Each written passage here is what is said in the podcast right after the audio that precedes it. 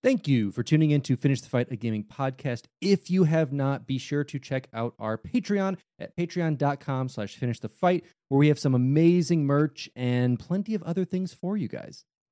Another day is here, and you're ready for it. What to wear? Check. Breakfast, lunch, and dinner? Check. Planning for what's next and how to save for it? That's where Bank of America can help. For your financial to-dos, Bank of America has experts ready to help get you closer to your goals. Get started at one of our local financial centers or 24-7 in our mobile banking app. Find a location near you at bankofamerica.com slash talk to us. What would you like the power to do? Mobile banking requires downloading the app and is only available for select devices. Message and data rates may apply. Bank of America and a member FDIC. When you need mealtime inspiration, it's worth shopping Kroger, where you'll find over 30,000 mouthwatering choices that excite your inner foodie. And no matter what tasty choice you make, you'll enjoy our everyday low prices, plus extra ways to save, like digital coupons worth over $600 each week. You can also save up to $1 off per gallon at the pump with fuel points. More savings and more inspiring flavors make shopping Kroger worth it every time. Kroger, fresh for everyone. Fuel restrictions apply. This is Spartan 117. Anyone hear me? Over. Isolate that signal. Master Chief, you mind telling me what you're doing on that ship? Sir, finishing this fight.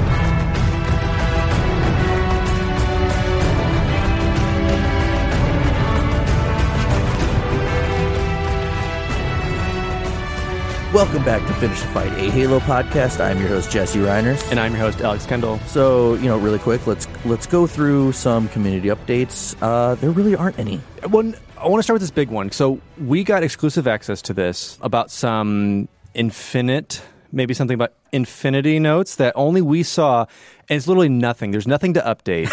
There's nothing here. There's nothing going on.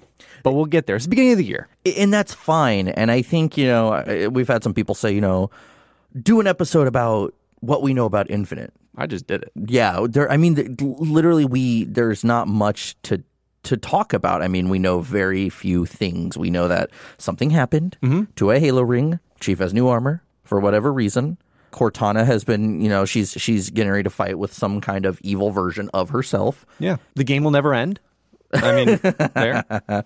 Yeah, I mean, there's not much, and Yeah. so you know, and, until we have anything like concrete, I know, of course, you're going to see videos where y- you know we may joke, oh, new infinite footage. It's not, but whatever, or you know, new infinite images. Like we're we're trying to only deliver concrete stuff, and we've had people even ask us, like, is there anything new we don't know about? Like it's. It's 2020 on the internet. Like, you know, you're going to know as soon as us. But yeah, w- with that being said, the only other thing I can think of is, that is uh, Marcus Lehto on his Twitter has been just releasing some pre-render Halo 2 cutscenes along with his, some of his original designs of the Warthog back in 97, back when uh, Halo was going to be, you know, or even at the time it was an unnamed project, was going to be that sci-fi RTS. So that's really cool. Go to his Twitter, check that out. You know, other than that, I mean, clearly as, you know, concrete news or anything exciting, nothing really other than I think the, you know, potentially those combat evolved flight tests for PC are going to be starting here soon. Yeah, that's, that's really all we're going to get now. It's the beginning of the year. It's the slow season for pretty much all media.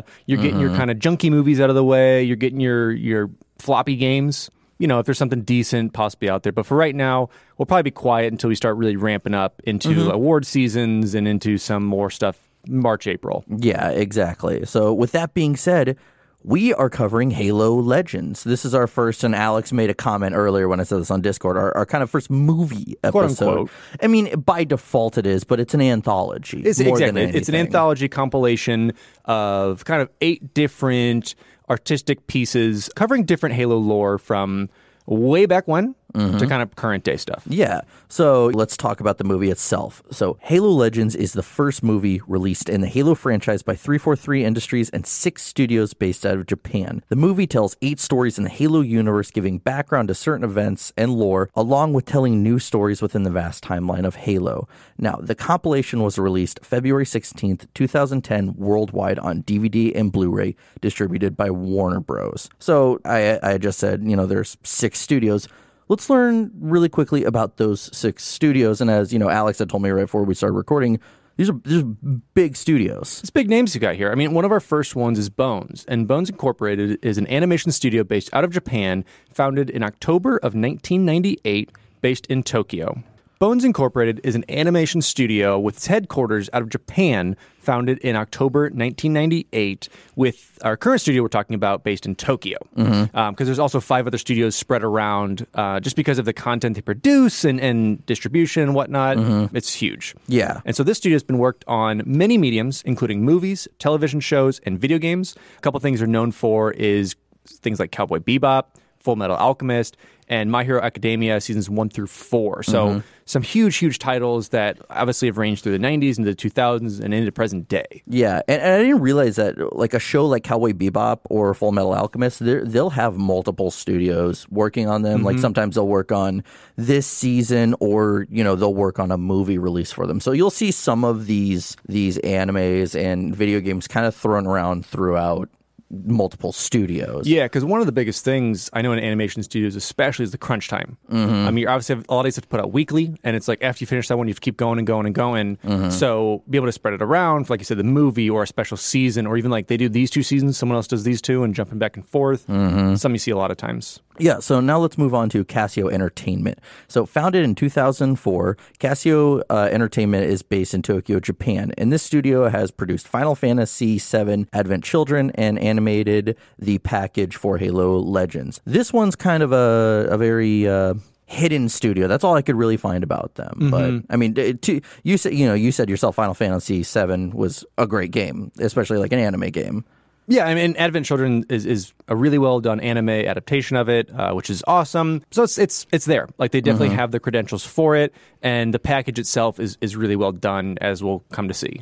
Yeah, so then we have Production IG. So based in Tokyo, Japan, and founded in December of 1987, Production IG has helped produce television shows, movies, games, and more for titles such as Tales of Symphonia, Attack on Titan, Ghost in the Shell, Appleseed, Kill Bill, Ultraman, One Piece, Fooly Cooly, and much more. And that brings us to Studio 4 Degrees Celsius. Formed in 1986 and founded by Eiko Tanaka, Studio 4 Degrees Celsius is an anime studio based out of Tokyo, Japan. The studio has created movies, television shows, commercials, shorts, music videos, video games, and pretty much everything else. Yeah, as most of these studios have.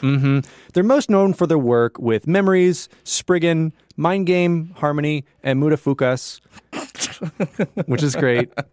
Um, they've also helped develop the Animatrix and Batman Gotham Knight. which were were those were huge uh, for for coming over to the West and having you know Batman and the Matrix come in that anime medium. Yeah, because it, was around the time where anime really started to mainstream it mm-hmm. in the Western world, pretty much the U.S. especially, and having you know a huge title like the Animatrix and being able to digitize that as an anime was was really really big. Mm-hmm. Yeah. So now let's move on to Toei Animation. Founded in January 23rd, 1948, Toei would be the first animation studio dedicated to the anime genre. Now, throughout the years, Toei would solidify themselves as an iconic studio, producing work for One Piece, Digimon, Cyborg 009, Dragon Ball, Transformers, Sailor Moon, and Yu Gi Oh! So one of the first, which is which is fantastic. Like it's mm-hmm. it's so weird to think because you're in the age of where pretty much most animation, especially Western animation and a lot of Eastern animation, especially anime, is digital. Mm-hmm. You're thinking of like doing on your drawing pad and kind of going through, but this is Yeah. like old school Disney style esque Yeah, work yeah. that we're really seeing. So it's really cool to like think of that as a, as a studio survive for that. Yeah, especially being the first one dedicated to anime because anime was actually around in the early 1900s, but they were the first one to say this is all we're going to do. Yeah. So that leads us to Bee Train. Bee Train actually formed under Production IG in June of 1997. After producing work for series such as Mortal Kombat, Fooly Cooly, Full Metal Alchemist, Batman Gotham Knight, and much more, the studio has since gone dormant after founder Koichi Mashimo's retirement. The studio has four studios total that produce work with them. Yeah, I think this was around 2012. I mm-hmm. think they kind of went dormant. So who knows what's going on with them at this point? There's not a lot of information out there. So, as is kind of our tradition with the podcast, you know, now that we're covering a new medium, we want to give you a quick history of anime itself because I actually found this to be very interesting to kind of find out about a lot of this. So, Anime can be traced back all the way to the birth of film in Japan in the early 1900s. So after World War II, the first full-fledged anime studio would emerge, Toei Animation, looking to create animations in vein of Disney. Mm-hmm. This would eventually lead to Shonen Sarutobi Sasuke being the first anime featured in the United States. Mm-hmm. And during the 60s, with the rise of television in Japan, the popular manga Sally the Witch would be adapted to a television show, along with Tetsujin 28 Go. This would also lead to the release of Cyborg 009, and in 1963, the first major Japanese export, Astro Boy, would make its way to American audiences. And in 1968, the classic Speed Racer would also make its way to American audiences, zooming into our hearts for people that old. as these as these titles were making their way to the West, the American audiences didn't exactly realize that these movies and shows were made for Japanese audiences, and most of them were censored, along with certain aspects being cut from them. And we'll go into that a little bit more to talk about how, you know, like even like WB Kids and various other shows that we've seen, like Pokemon and mm-hmm. Yu-Gi-Oh, have been censored for our audiences, Mm-hmm. which is very interesting. Kind of seeing the differences is pretty crazy. Yeah. So in the 70s, television would start to make a dent in the movie industries. So many studios dedicated to television shows would start working on movies to fill in the talent pool. This would lead to experimental time for anime, spawning classics like Mazinger Z, Space Battle Yamato, and the legendary Mobile Suit Gundam.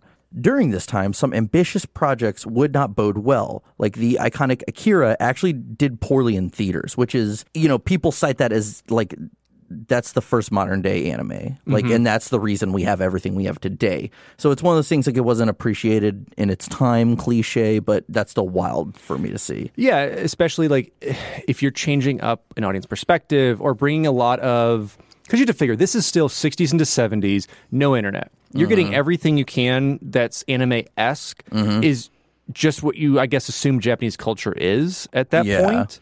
So it's it's tough, but that does lead us to the 80s where television Japan would skyrocket, leading to many reruns of popular anime shows, allowing the genre to grow more and more. The short rise of Laserdisc would also help the popularity of anime.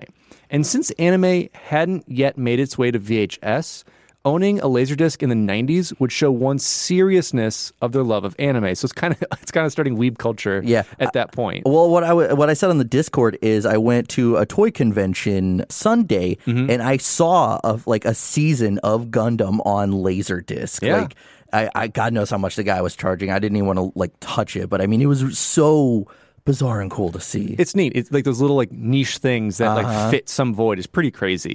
yeah. Um, and so that led anime fans to obviously want a little bit more. And so coming along in the mid 90s, you're seeing that a lot of these are ported to VHS and that they come with their own subtitles. yeah, well, a a lot of fans were doing this themselves. Mm-hmm. And so in 1995, the first anime to really break through, especially to Western mainstream audiences, would be Neon Genesis Evangelion. I think that's right. Correct me if I'm wrong. Give me them comments. the show would help push the boundaries in storytelling with an anime. That was actually, and this this is really gonna show how kind of old we are. Do you remember like those little portable TVs that looked like almost like they were just like a brick? Mm-hmm. Yeah. and like the they had like a like the necklace to wear them was the antenna. I watched this show when I was a kid. That was the first anime I ever saw on that little TV that was like two by two inches. so uh, doing the research, I was like, "What?" Because I was thinking, "I was like, what show was that?" And then like that name popped up. I looked it up. I was like, "Oh my god, that was the first show." So that was really cool. Kind of a uh, uh, taking me back to the past. Callback for you. Yeah. So in the late 90s, anime would further grow in popularity with the internet and the new DVD format. This gave fans a way to easily gain access to original uncut animes from years prior. This and the ever growing popularity of television would spawn the growth of English dub shows like Dragon Ball Z, Sailor Moon, and Pokemon. Though in the early 90s, you know, going back just a little bit, anime would see a slight decline, leading to studios adapting more and more, you know, mangas to anime, such as One Piece, Naruto, and Bleach. Though, despite many hardships that the genre would endure with like the rise of piracy and whatnot, you know, mm-hmm. a- and anime studios demanding more and more unreasonable hours work, anime would still solidify itself as a mainstream commodity, you know, within anime studios, especially now in 2020. Yeah, because I mean, you, you also have so many services that you can do. Obviously, like I like to buy, for me, I like to have physical media of shows mm-hmm. I love.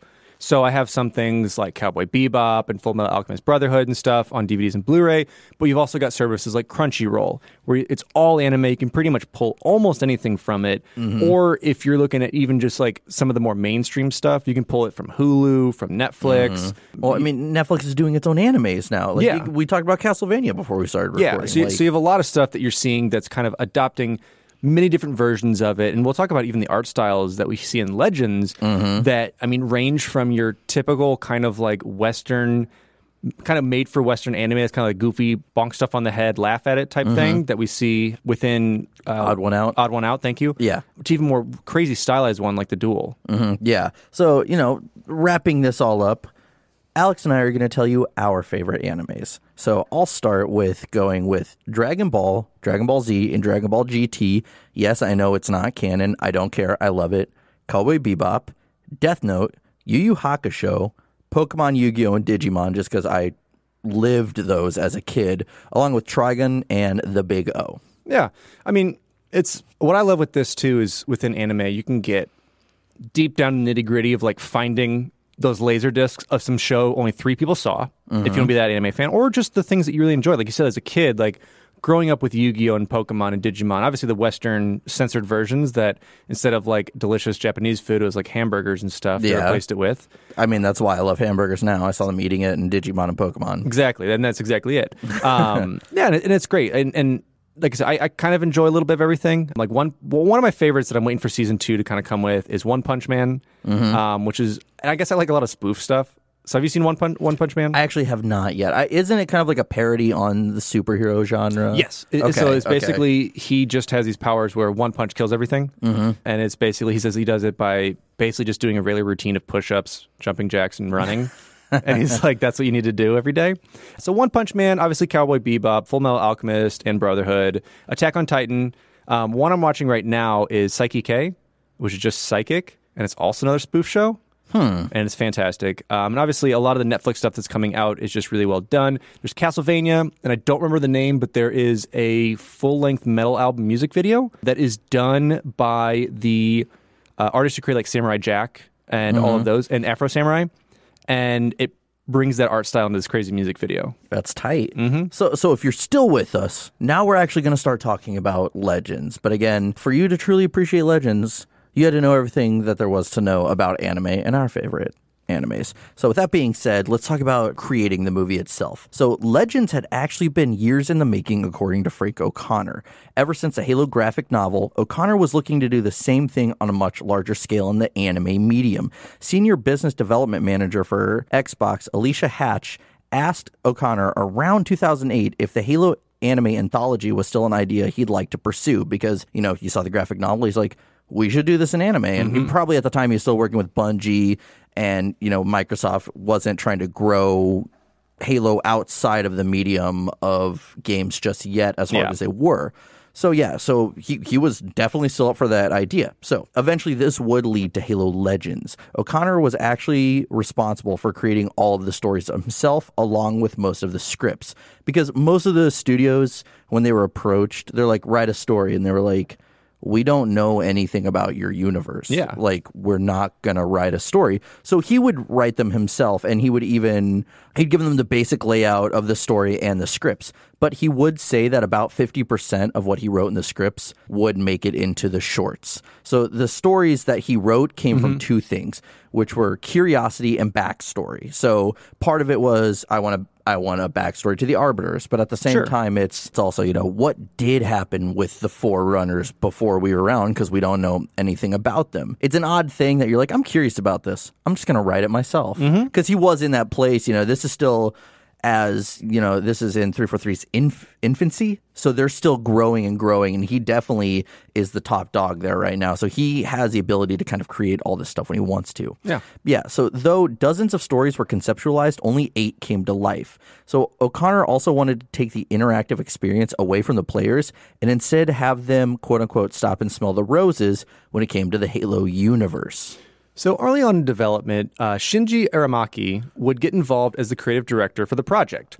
Um, you know, he pretty much O'Connor was like, "We need someone to really come on and and guide this. And so he had stated that he had played the Halo games backwards, so 3, 2, and then CE. Kind of how I did it. Yeah, exactly.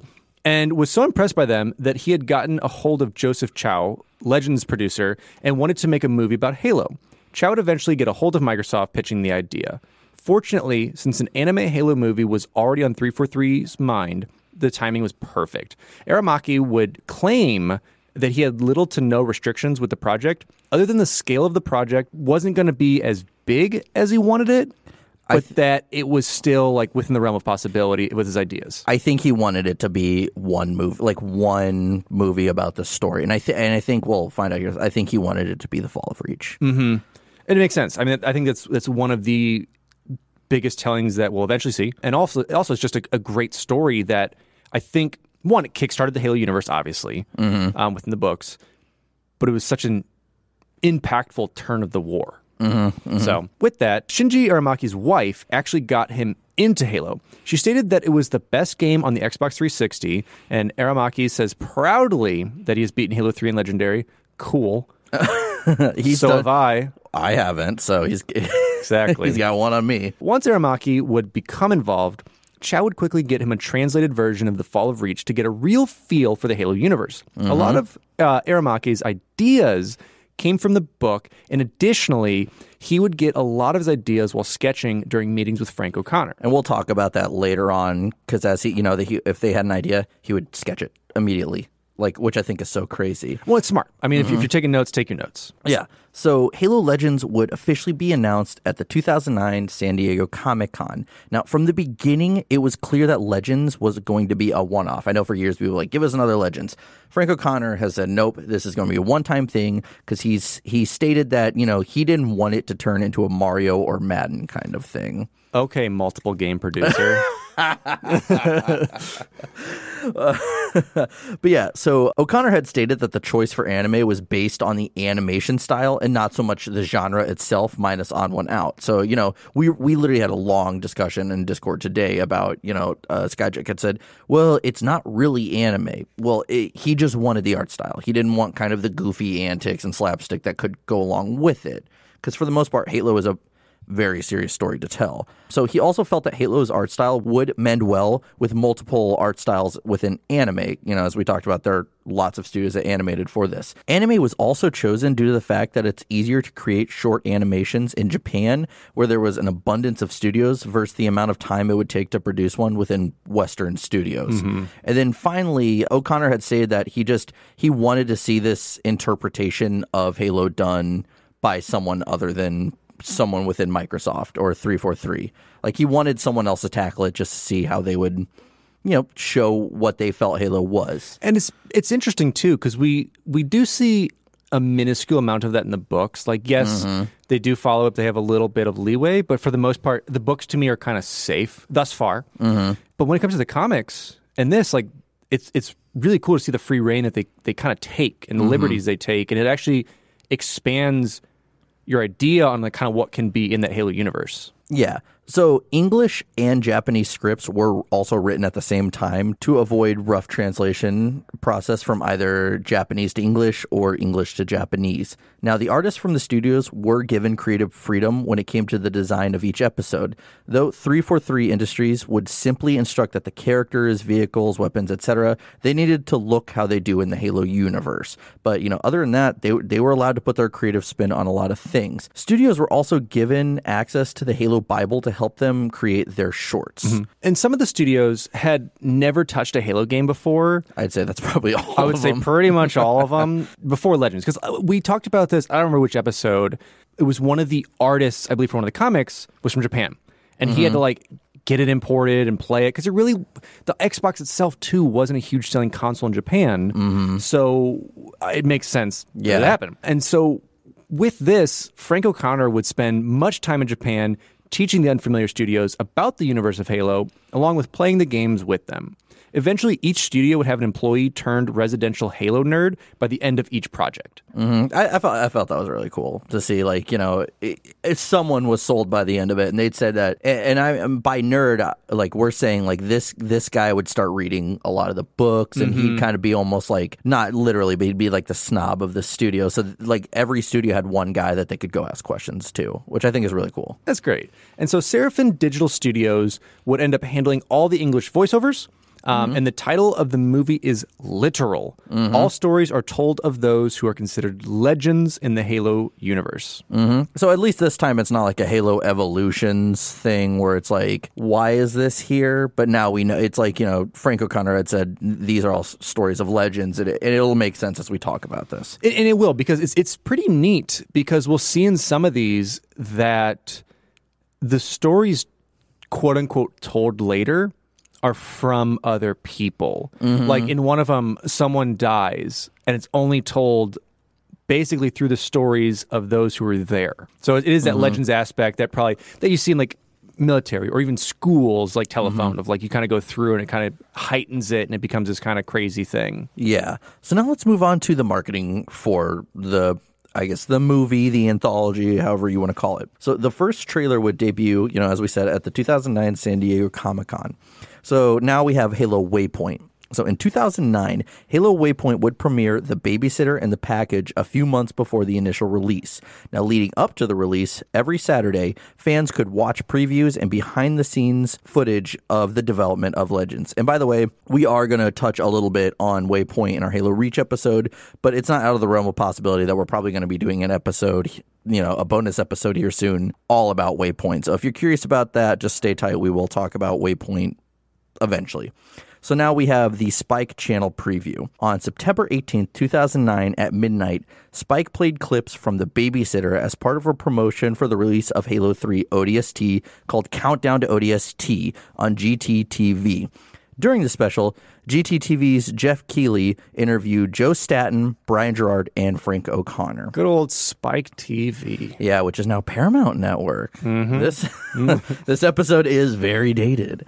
So now let's talk about Halo Legends Heroes Journey Sweepstakes. So this was a promotion allowing fans to enter codes from Twitter and Facebook onto twsweeps.com to receive digital cards with information on characters and stories in Legends. Fans would also be entered in for a chance to win a trip for two to visit 343 Industries, an Xbox 360 Elite, and a copy of Legends.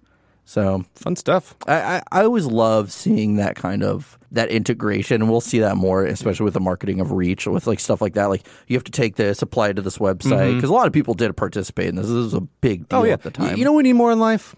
Sweepstakes. I want more sweepstakes. we do i i want to i want to go visit 343 Yeah, like I'll never win, but I want to do it. So then finally we have the premiere. So IGN, Warner Brothers, and Microsoft would team up for the premiere of Halo Legends at the AMC Metreon in San Francisco on February 10th. To get on the guest list, all one had to do was email Halo Legends at IGN.com, their name. However, it was a first come, first serve to getting into the theater, so it was suggested that attendees arrive early. How early do you think people were arriving? Six, seven hours. Six, seven hours? I probably would have done that. I think so. Yeah. So so now let's move on to, you know, the official summaries of all of the shorts. Hmm? So we're going to start off with Origins 1 and 2. Mm-hmm. So you can think of it as one anthology, uh, but it's two obviously different cuts. Mm-hmm. And so this was done by Studio 4 Degrees Celsius mm-hmm. or 4 Degrees C, however you want to kind of I, put th- it. I think they always they called it 4C. 4 degrees Celsius. We're going to put the whole name. No, 4C, director Hideki uh, Futamura. And so part one starts very similar to what we have in the games. Is kind of Cortana looking over Chief and Cryo. Well, it's it's it, picks off the ending of Halo 3. Yeah, so so it's, it starts you pretty much off, like you said, with, with end of Halo Three. So you get very familiarized with Cortana talking, and she comes out of her little portal and kind of becomes full sized human. Yeah. to, to kind of go look at Chief and and somehow interact. Yeah, and somehow interacts with it. Well, Frank O'Connor did say that this is an interpretation because she's going rampant at this point. Because I remember he he did talk about this and he said was she actually doing that? Because we see her like glowing red for like mm-hmm. half a second frame. Or is that just kind of we're seeing all of this from her perspective, and that's mm-hmm. what she does in her perspective? Yeah, so it's more of like you know, because especially the Origins one is from her kind of guessing what's going on. She's she's filling in the pieces to a story, mm-hmm. and that story is of the Forerunners. Mm-hmm. So this this is this was really exciting for me to watch because it's the first time we get to see the Forerunners, and she talks about you know hundred thousand years ago. You know, she goes on to describe the Forerunners, and they were just this great powerful civilization, you know, almost peaceful, but then they encounter the flood. And it's really crazy to see like almost like these flood, you know, specimens the size of ships coming in and mm-hmm. taking over. And we also get to see a visualization of the forerunners themselves. And Yes. I loved the design for this. They never talked. They they were wearing these helmets. They kind of looked like just a bunch of really fancy white Power Rangers. But we see them battling the flood. And and and what's really interesting is their choices to show for like the ships and weaponry, mm-hmm. because they're obviously taking on the idea that all this tech is kind of what the covenant has interpreted and what mm-hmm. is drawn from. So you see very similar aspects of their pistols mm-hmm. is the exact same blue and tech from their energy swords that the Covenant have, which I mm-hmm. found very interesting. That they're they're tying everything in to make sure that you know here's kind of the start and dawn of pretty much all civilization as we see it now. Yeah, and you know, it, it basically explains that you know they're they're they entered the war too late because they thought they could simply sterilize the flood, but that mm-hmm. wasn't the case. And so finally, you know, Halo was suggested, and they'd even said a thousand plans had tried and failed, and they finally settled on Halo. It explains that you know they went and they got DNA samples from every planet so they could reseed life after they lit the Halo rings, and And to bring it back a little bit, what I find very interesting in this the uh, animation and the art style they choose is that the forerunners are the only ones of an advanced civilization. Yeah, and because I think every other civil, every other civilization was pretty much just starting out, Yeah. in its infancy. because yeah, it shows like the caveman equivalent to the Jiralhanae, to the to the um, this is Sangheili, to, to even humanity as well. It shows like cavemen. So I thought that was really interesting as well. Yeah, but you know they they light the rings. The flood are eventually eliminated. And then it shows that these these forerunner vehicles are coming in and reseeding life. Like they're they're just walking out of these machines. Yeah, it's it's uh, almost like vending machine pods. They're kind of starting Yeah. to come out of, and, Yeah. and you see that like okay, cool, and then you've got a very interesting aspect of like a caveman, like the big bushy brown hair, and, mm-hmm. and and kind of the start of like mm-hmm. Cro-Magnon humans. Yeah, and, and some, something to note is that we do see Mendicant bias in mm-hmm. this. He, if just for a few frames, we see him just hanging out with a bunch of flood. So, it- So he does. Yeah, uh, this was definitely to seed a lot of lore and and ideas that were going to you know come to light here soon with the Forerunner trilogy and I. I was very, very shocked having not watched this previously Mm-hmm. to see this now and be like, oh, they put a lot of lore into this right away Mm-hmm. without kind of like dealing with it. Like, like it's just kind of like we're doing this now. Yeah, but I mean, hear me out though. They really, if you think about, it, they only gave us just visuals of the Forerunners. Like, and uh, compared to the Forerunner trilogy by Greg Bear, Mm-hmm. it's nothing. If in the grand scheme of things, like they tell the whole story, like with all the dialogue and everything. I mean, everything about the Forerunners. Oh no, no, I, I totally agree. I, I think it's just crazy for this being their first walk in this medium. That, Mm-hmm. Yeah, that they do this, they tell the story of how the universe basically survived after the, the Halo rings because we all Mm-hmm. knew the Halo rings were activated at one point, um, and, and that's why we don't have Forerunners. But to see how they explain life coming back after everything's wiped. Yeah, so then that moves on to, to Origins too. You know, it ends and this is Cortana, by the way, narrating all of this. Yes. Which I the voice actor and her name escapes me, but I mean definitely has Jen Taylor's mannerisms when it comes to being Cortana. So I think mm-hmm. she how she delivers this is all awesome. But it actually this was really cool because Origins two starts out with almost like now we're growing from cavemen because it focuses all around humanity. We're going from cavemen and it, and it excels. We see Egyptian times, we see Greek times. It shows the 300 Spartans at mm-hmm. one point, and it shows how we evolved and it and it shows a lot of war. Basically, that's like the central theme is that no matter what, you know, throughout the ages. Man fights man. And at one point, it even shows like the invention of dynamite. It shows the atom bomb dropping. Like it's a really it, it it's it's definitely a social commentary inadvertently for sure. And it it shows how you know it shows the the invention of the Shaw-Fujikawa space drive, and it shows us starting to populate other planets. But eventually, you know, Cortana explains, no matter what, we have to fight, and so it starts showing the insurrection. Yeah, because it's basically talking about how humanity has never satiates its appetite for war and mm-hmm. destruction of its own of its own kind.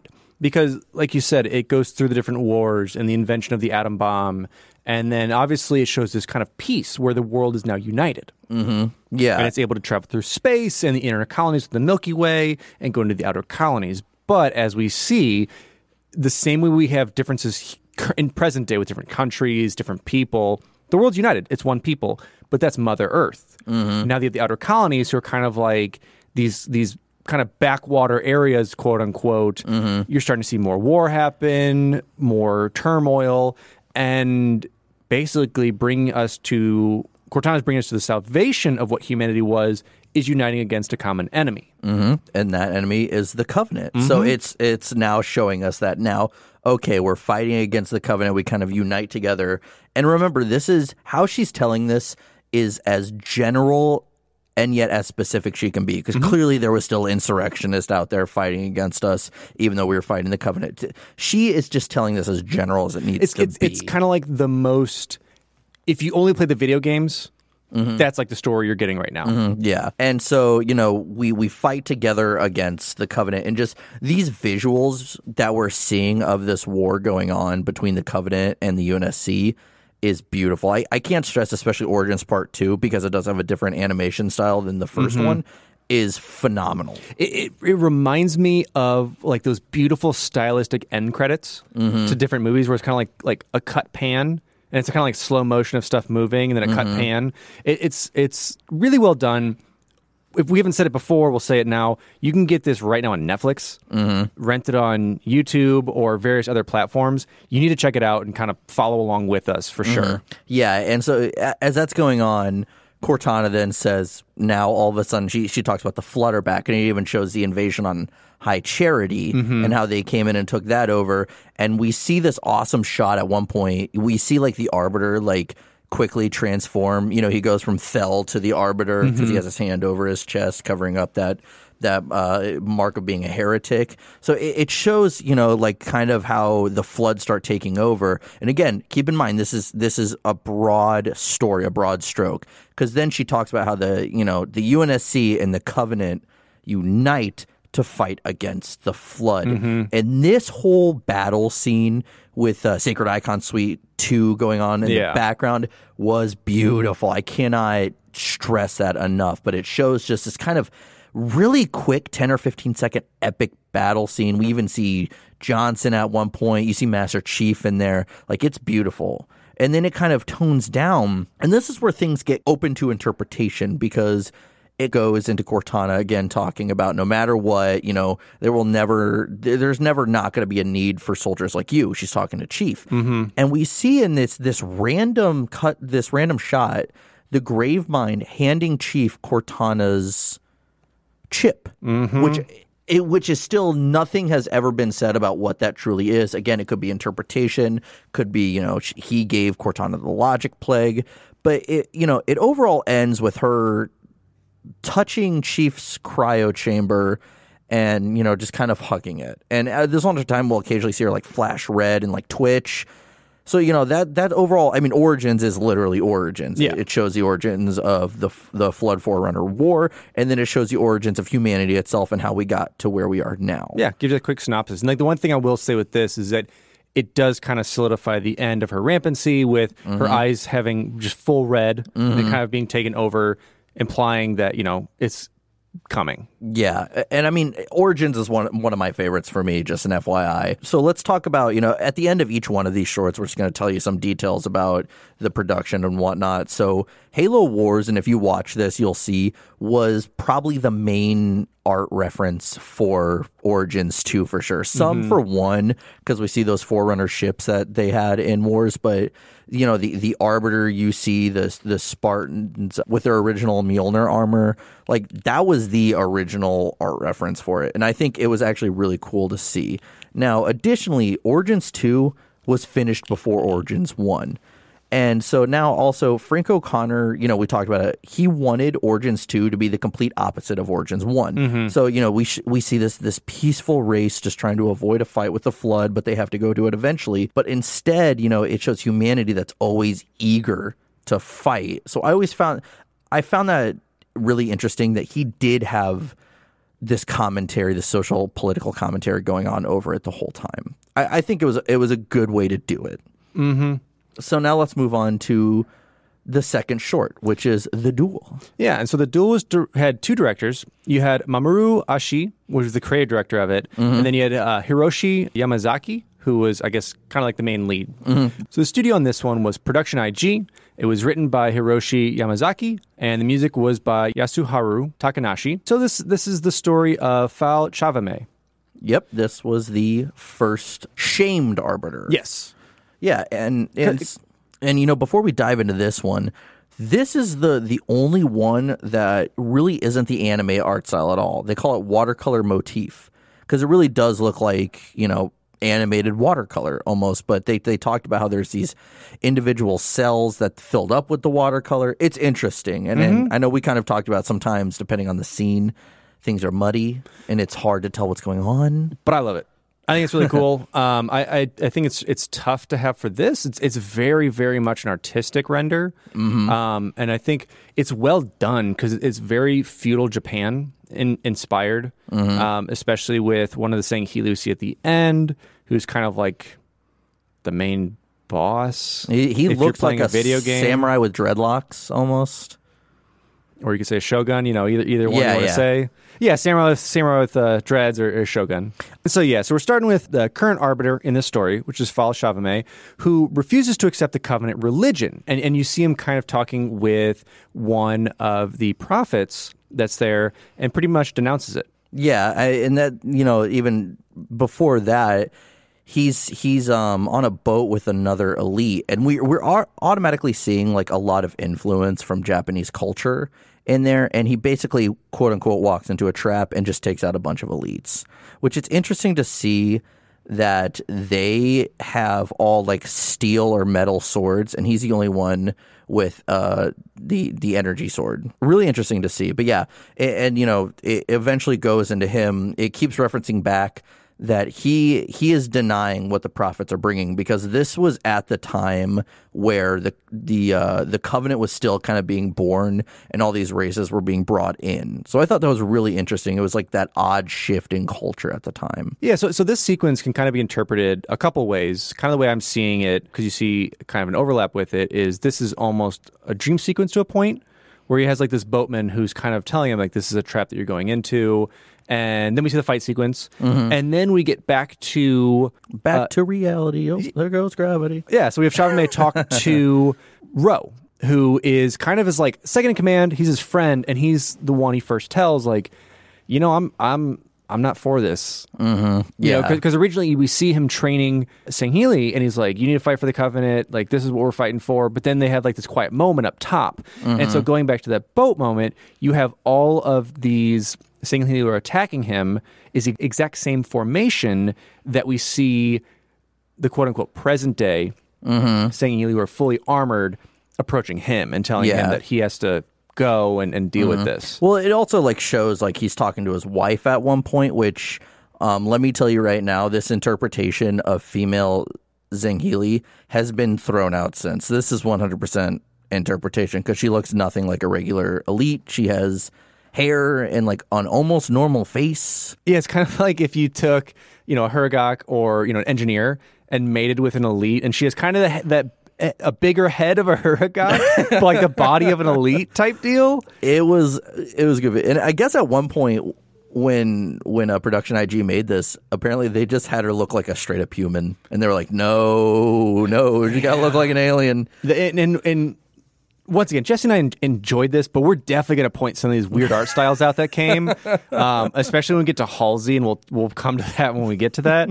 So yeah, so, so he's, he's talking to his wife, and he's basically, you know, she's like, "I'm with you this whole way." Mm, Yeah, he, like, he's telling her to go go see your sisters for a while or something. You know, like one of those things. Like, yeah, and she's like, "No, I'm your wife. I'm staying with you. Like we're gonna Mm-hmm. we're gonna work this together." You know, it's, it's kind of like, and what what I love is is I think they talk about this a bit. We're gonna talk about when we get to it. They kind of did make the elites, especially her, but the elites themselves, a little bit more human. Well, yeah, because their mandibles almost never open up. They just have a regular jaw. Mm-hmm. Uh, it only happens like twice, I think. that we was- see. And I was kind of reading that because they wanted, obviously, because this is all very much inspired by feudal Japan, like the whole township, the hierarchy, the kind of like shogun that he fights at the end has like huge kind of samurai armor on, and so it's it's still kind of showing. I think they're trying to show that parallel between humans and the Sangheili. Mm-hmm. Very similar. And that's mm-hmm. kind of what they do. So so anyway, he, he has all this stuff. He he goes out and it's told in batches, I guess is the way to kind of describe it. It's a back and forth, back and forth to present yeah, day. yeah. And speaks out against the prophet and goes out and you see him kind of don his armor mm-hmm. and get basically into one of the coolest watercolor fight scenes in the entire world. Yeah, uh, w- that's one out of two, if I'm correct. Watercolor fight scenes of all time. Well, two and a half. You know, two and a half. I think there's there's probably a half written one out there we haven't seen yet. So you know, we'll chalk it up to that. Well, yeah, because you know he denounces his faith to the prophet, this unnamed prophet at the time, and so then he goes to fight basically an army in this desert. And at the same time, there's you know we, we talked about this this shogun uh, bad guy Haka. He, he's like this like nine or ten foot elite in this like you know shogun armor. He takes he takes the arbiter's best friend to go kill his wife Han while the arbiter is battling. I mean, it shows hundreds of elites and hunters and jackals and grunts. And I mean, it is a cool scene that It's- goes it's- down. It's it's really cool because it's one of those. And we're gonna see one later that's like this. That's super unrealistic within the Halo universe of just kind of how things work. But I love at one point his energy sword kind of dies out, like like it's it's depleted, Uh huh. Yeah. and he goes and just like chops another elite, takes his sword, kicks another one, and dual wielding at this point. And it shows that that that zing Yeah, scene going on. yeah. which is a cool scene. it's it's such a it's it's a thing that is not reality that I love. Th- This is one big difference you get between even just Western media and, and specifically like anime or kind of Japanese specific media.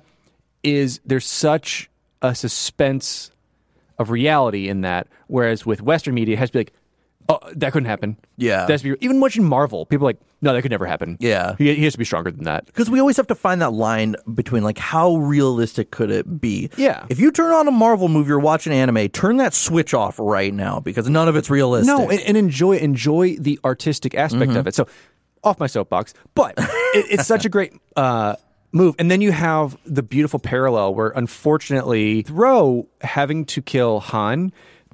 You, you see him shaking. He's like he's like quivering, pretty much crying at this point. Ro is is the arbiter's best friend. Yeah, exactly. Ro is, is the Arbiter's best friend, and Han is his wife. Yeah. and and so we see this this this beautiful battle that we have the Arbiter going through, tearing Mm-hmm. through, going through, and then finally he faces like our gargantuan, Like a twenty five foot hunter. yeah, like a twenty five foot hunter, just beastly thing. You see him like weaving his way through the swords, while at the same time um, we have Haka come over and kind of ate him Yeah. with killing uh, Han. Yeah. and and as we have the Arbiter get the killing blow on the Hunter, unfortunately we don't s- like not unfortunately we don't see it. Fortunately we don't see it, but unfortunately we see the sword go down in that other frame. Mhm, yeah, and and after that battle, you know, the arbiter returns home and finds his his wife brutalized and dead. Both both his best friend and his wife. Uh, I didn't realize. I never so, saw so, that. so when he first walks in, he's like, because he sees Ro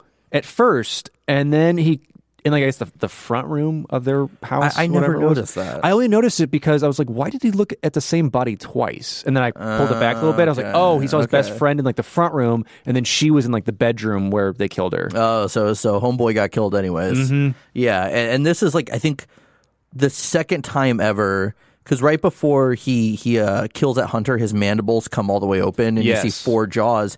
And then this happens again when he finds his wife dead. Mm-hmm. So then you know he puts he when he goes and finds his wife, he's in his regular attire, not his armor, which is definitely Japanese inspired. Yes, it's it's it's very much like I don't want to say a kimono it's like kind of like put that out there, but it's very much traditional Japanese dress, Mm-hmm. and that's kind of what they wear whenever him and his friend had the conversation, and Mm-hmm. they're just not in battle. Yeah, and so first, I, I guess we're at some white platform, and it's foggy and white, and so It's like your typical kind of Japanese one, or like anime one-on-one battles. Mm-hmm, yeah. it's like you, the the hero has now made it to Yeah. fight the big one. So he dons his arbiter armor one last time. And by the way, during all of this, when he's fighting, the prophet at the time, that's when he says, okay, the rank of arbiter is now a mark of shame. Mm-hmm. It's because, you know, at this time, you were head honcho, you were, you were top of the pack.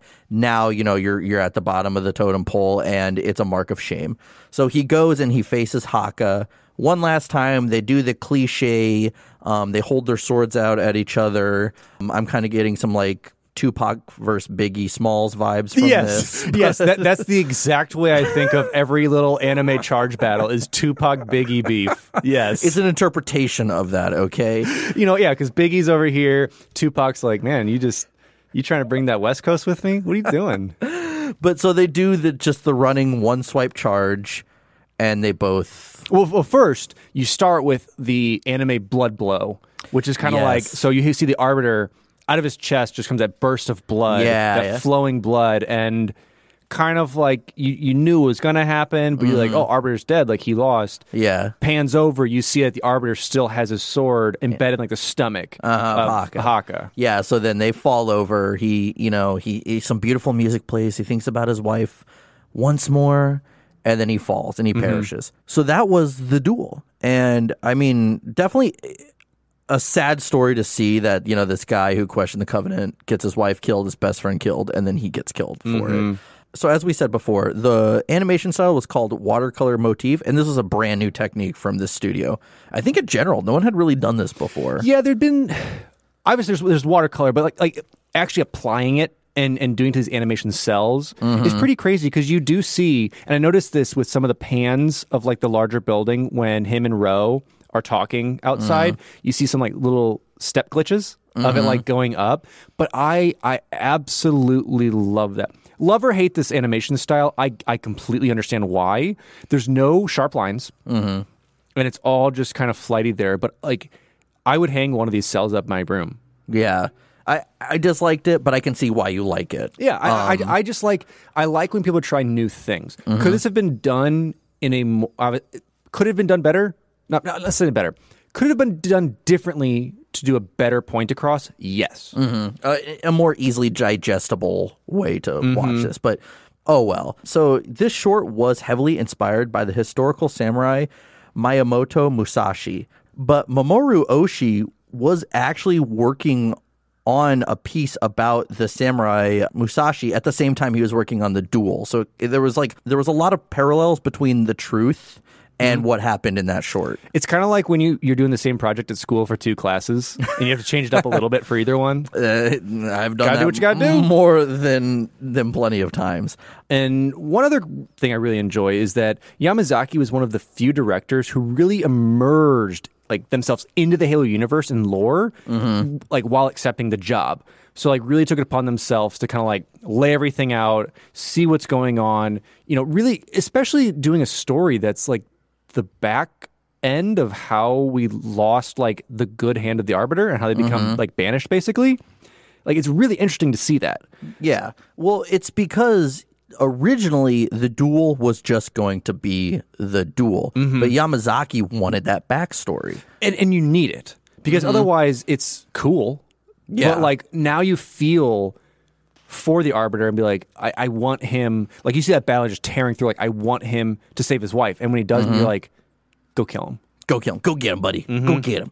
Yeah. So, you know, with that being said, now let's move on to Homecoming.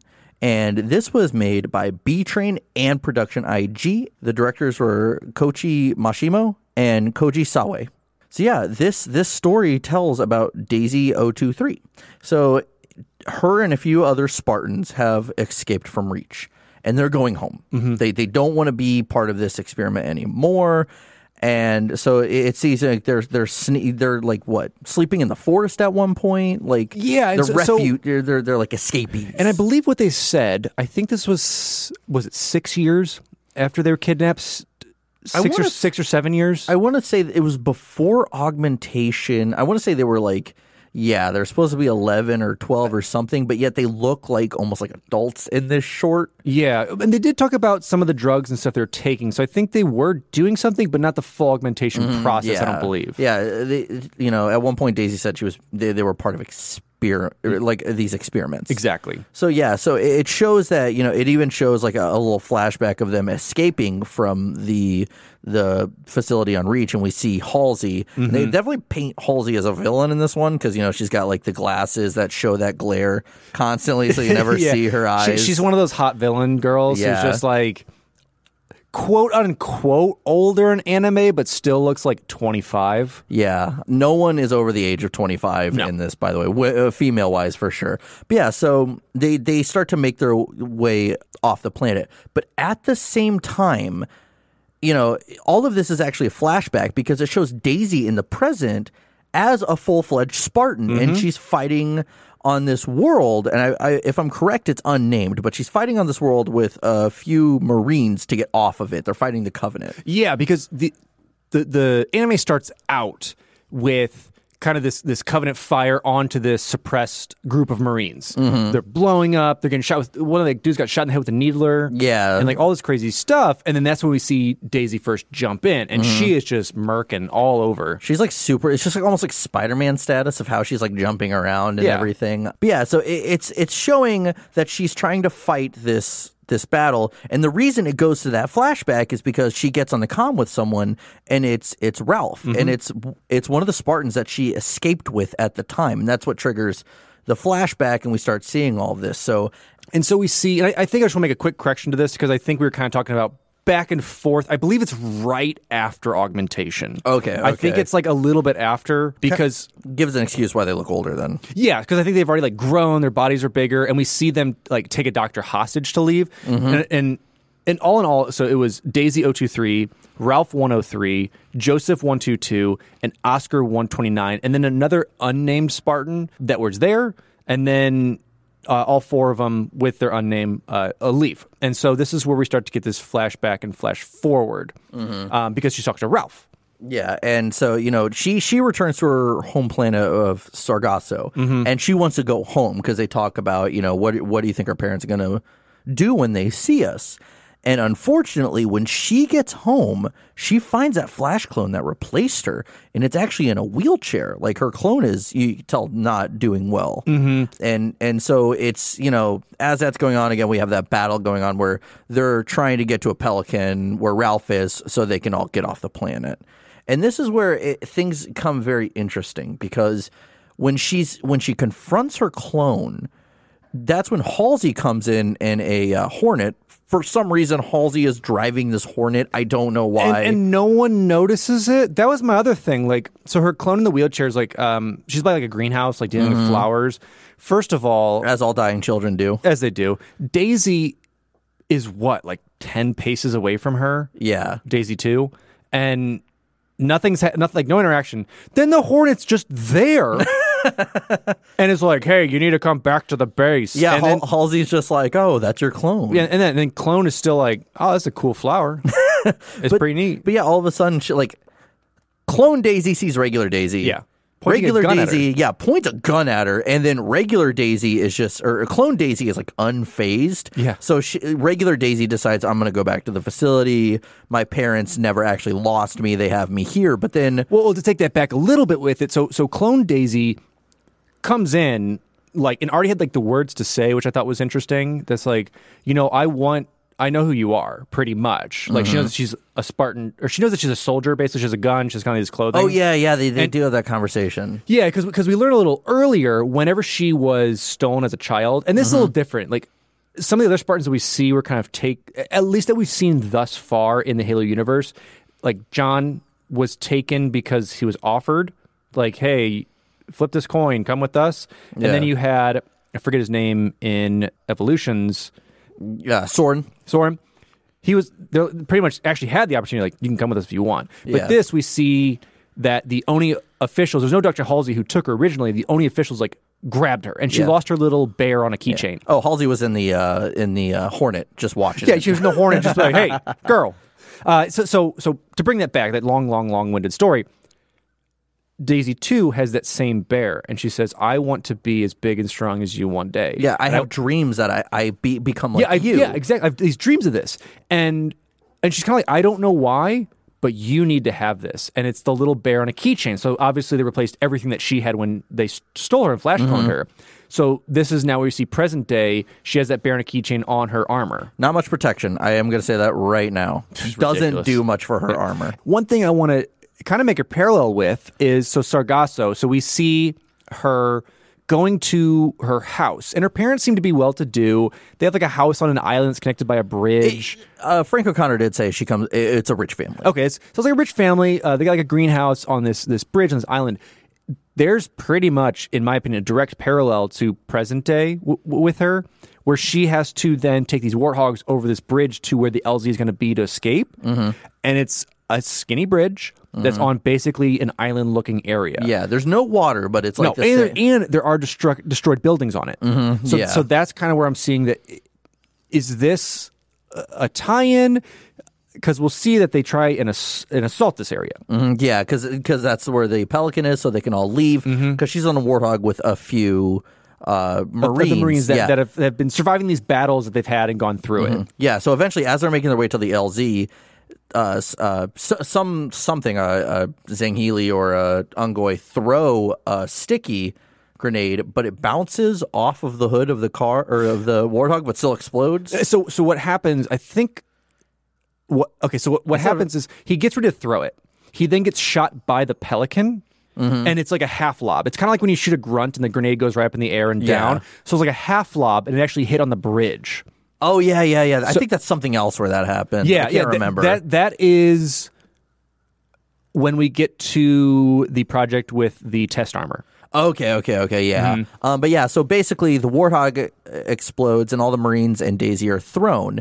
And so as she's trying to provide cover fire for the Marines to get to the Pelican where Ralph is, she gets hit with some needler rounds and a few of them explode. Yeah, it's BS. It's like two rounds. I know playing the game it takes more to build up to an explosion, but alas. But yeah, so she gets hit with three total, two explode, and she pulls one out. Mm-hmm. And so she's still she's like laying upside down, almost taking out the elites. And pistol. Yeah, and she's telling the Marines get out of there, and they're trying to provide her cover fire. And by the end of it, they take a bunch of fuel rod cannons and they destroy the Pelican. Mm-hmm. And basically, what happened is that whole thing that we just saw was all for nothing Yeah. because that's when right after that that's when it flashes back to her clone explaining to her like i have these dreams about you where i grew up to be just like you Mm-hmm. have my bear that didn't do anything for protecting you against needle rounds Have my bear that we kind of quickly wrote in that it fell in a fountain, but let's cover up that plot hole. Here's another bear.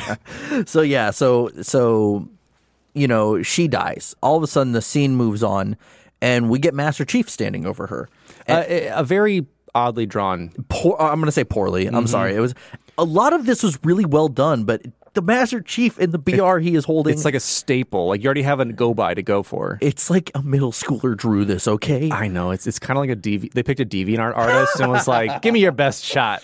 but Because yeah, I didn't know it was him at first. I was like, "It's green armor." He has like the you know the, the typical like Yeah. armor that he has. But I'm like, he's kind of weird looking. he kind of looks like I don't know, his a weird offshoot of Master Yeah, Chief. he's the clone. He's the Yeah. Flash clone. Who's now a Spartan as well. the deformed one, yeah. Yeah. But so he he he sees the bear next to Daisy, so he covers her eyes and he folds her arm and puts the bear in the middle, Mm-hmm. and then moves on. That's the end of it. Basically, And then we get one other uh, little flashback after that, and it's kind of talking about how uh, we see Daisy does return. Obviously, she doesn't shoot her clone; she returns, and oh yeah, yeah, yeah. and so does Ralph. Mm-hmm. And they don't they don't list Joseph and Oscar, but they said that the other two when they dealt with their clones, they killed themselves. Mm-hmm. Yeah, and I will say the music that ends here is the Spirit of Fire from Halo Wars. They do use a handful of Halo, Halo Wars tracks in mm-hmm. here. I think just that send off is so beautiful. Mm-hmm. And I am going to say this I could not find this anywhere, but I'm like 98% sure. If you've ever watched any of the Halo Waypoint lore videos, the guy who narrates that is the guy on the comms at the very end of this. I'm 98% sure. If you don't believe me, watch this and then go on YouTube and find a Halo Waypoint lore video. I'm pretty sure they used that same guy. Uh, maybe I'm 97% sure. I don't know. But anyway, you know, that was Homecoming. So let's talk about just a few things, you know, about the production of this episode. Shinji Aramaki uh, got the inspiration for this story from The Fall of Reach, where he got a lot of his inspiration from. I think it's pretty much the inspiration for everything in the Halo universe. Like Eric. Nylund, Eric Nylund wrote Halo, yeah, essentially. Halo the Compendium. yeah. So, and then originally, Daisy was actually going to be replaced with a dead clone. So she was supposed to be out with her father hunting, and the uh, Oni agents were going to come and just throw a dead clone on the ground. And the father wow. was supposed to believe that he killed his own daughter. But uh, Joseph Chou and Frank O'Connor, after a while, were like, "Yeah, we know Halo's dark, but this is like." Dark, dark, dark. Let's not too, do that. Too much. Yes, super dark, especially when you're not dealing with like to a like swapping an adult out, you're swapping a kid out, and like Yeah. a dad kill his child. yeah, or And- at least believe he did. Like, yeah, I, and I really enjoyed this one. I thought you know it's a lot. What I will say thus far, um, when we get into these, there's two motifs that pop up that I don't say bother me, but really stick out. One, there's Spartans always dying in these stories, mm-hmm. and two, this is the cliche of I didn't know she was a girl. Every single time there's a female Spartan yeah. on the on screen because they have to take the, like she takes her helmet off and she's like talking on the com and it's like we thought you were just a dude Yeah, Spartan. you see a guy like, oh, what? yeah She got and, hair? and we're gonna see that one more time and Yeah, the, the, next the next time is much more in your face about it it absolutely is. Yeah. So now let's move on to, and this one is my favorite, mm-hmm. hands down, the prototype. So the studio that produced this one was Bones, and the directors are Tomoki Kyoda and Yashushi Muraki. So this one starts with this uh, leader named Ghost, and he's holding a, a dying Marine. and I will say the art style of this very Ghost in the Shell as well I love. I have no complaints about this one. yeah I'll say it- Whatsoever. it's Ghost with a Ghost in the Shell art style Yeah. And so he's holding her and, you know, he, she's dying. She's dying in front of him and you see a bunch of dead Marines around her. And, you know, he she's she's asking, you know, like what what did I mean to you? And you know, he he tries to calm her, but she just basically just tells him kind of like f off. She's like, "Listen, you're a you're a crappy person." Well, because he basically, she's just like, "What do you mean to me?" He's like, uh, "You're you're a great soldier. Uh, you're gonna survive this, and uh, good job." Yeah, and she just says, You're a ghost. Like, feelings pass through you. That's why you can send us all to our deaths and move on. And so she basically just says, You know, I just want you to be human. And I love that even though this isn't called, you know, it's called the prototype, the screen fades to black and you just see something say, text comes up, it says, Be human. Mm-hmm. And then it moves on to the prototype, you know, and it shows that. And now it's three years later. And now we're in the middle of a firefight. Yep. And, you know, it's a UNSC weapons research facility and it's under attack by the Covenant. And now we have a group of Marines. And I love instantly, it's just showing Marines dying left and right from the Covenant. Yeah, because they're on.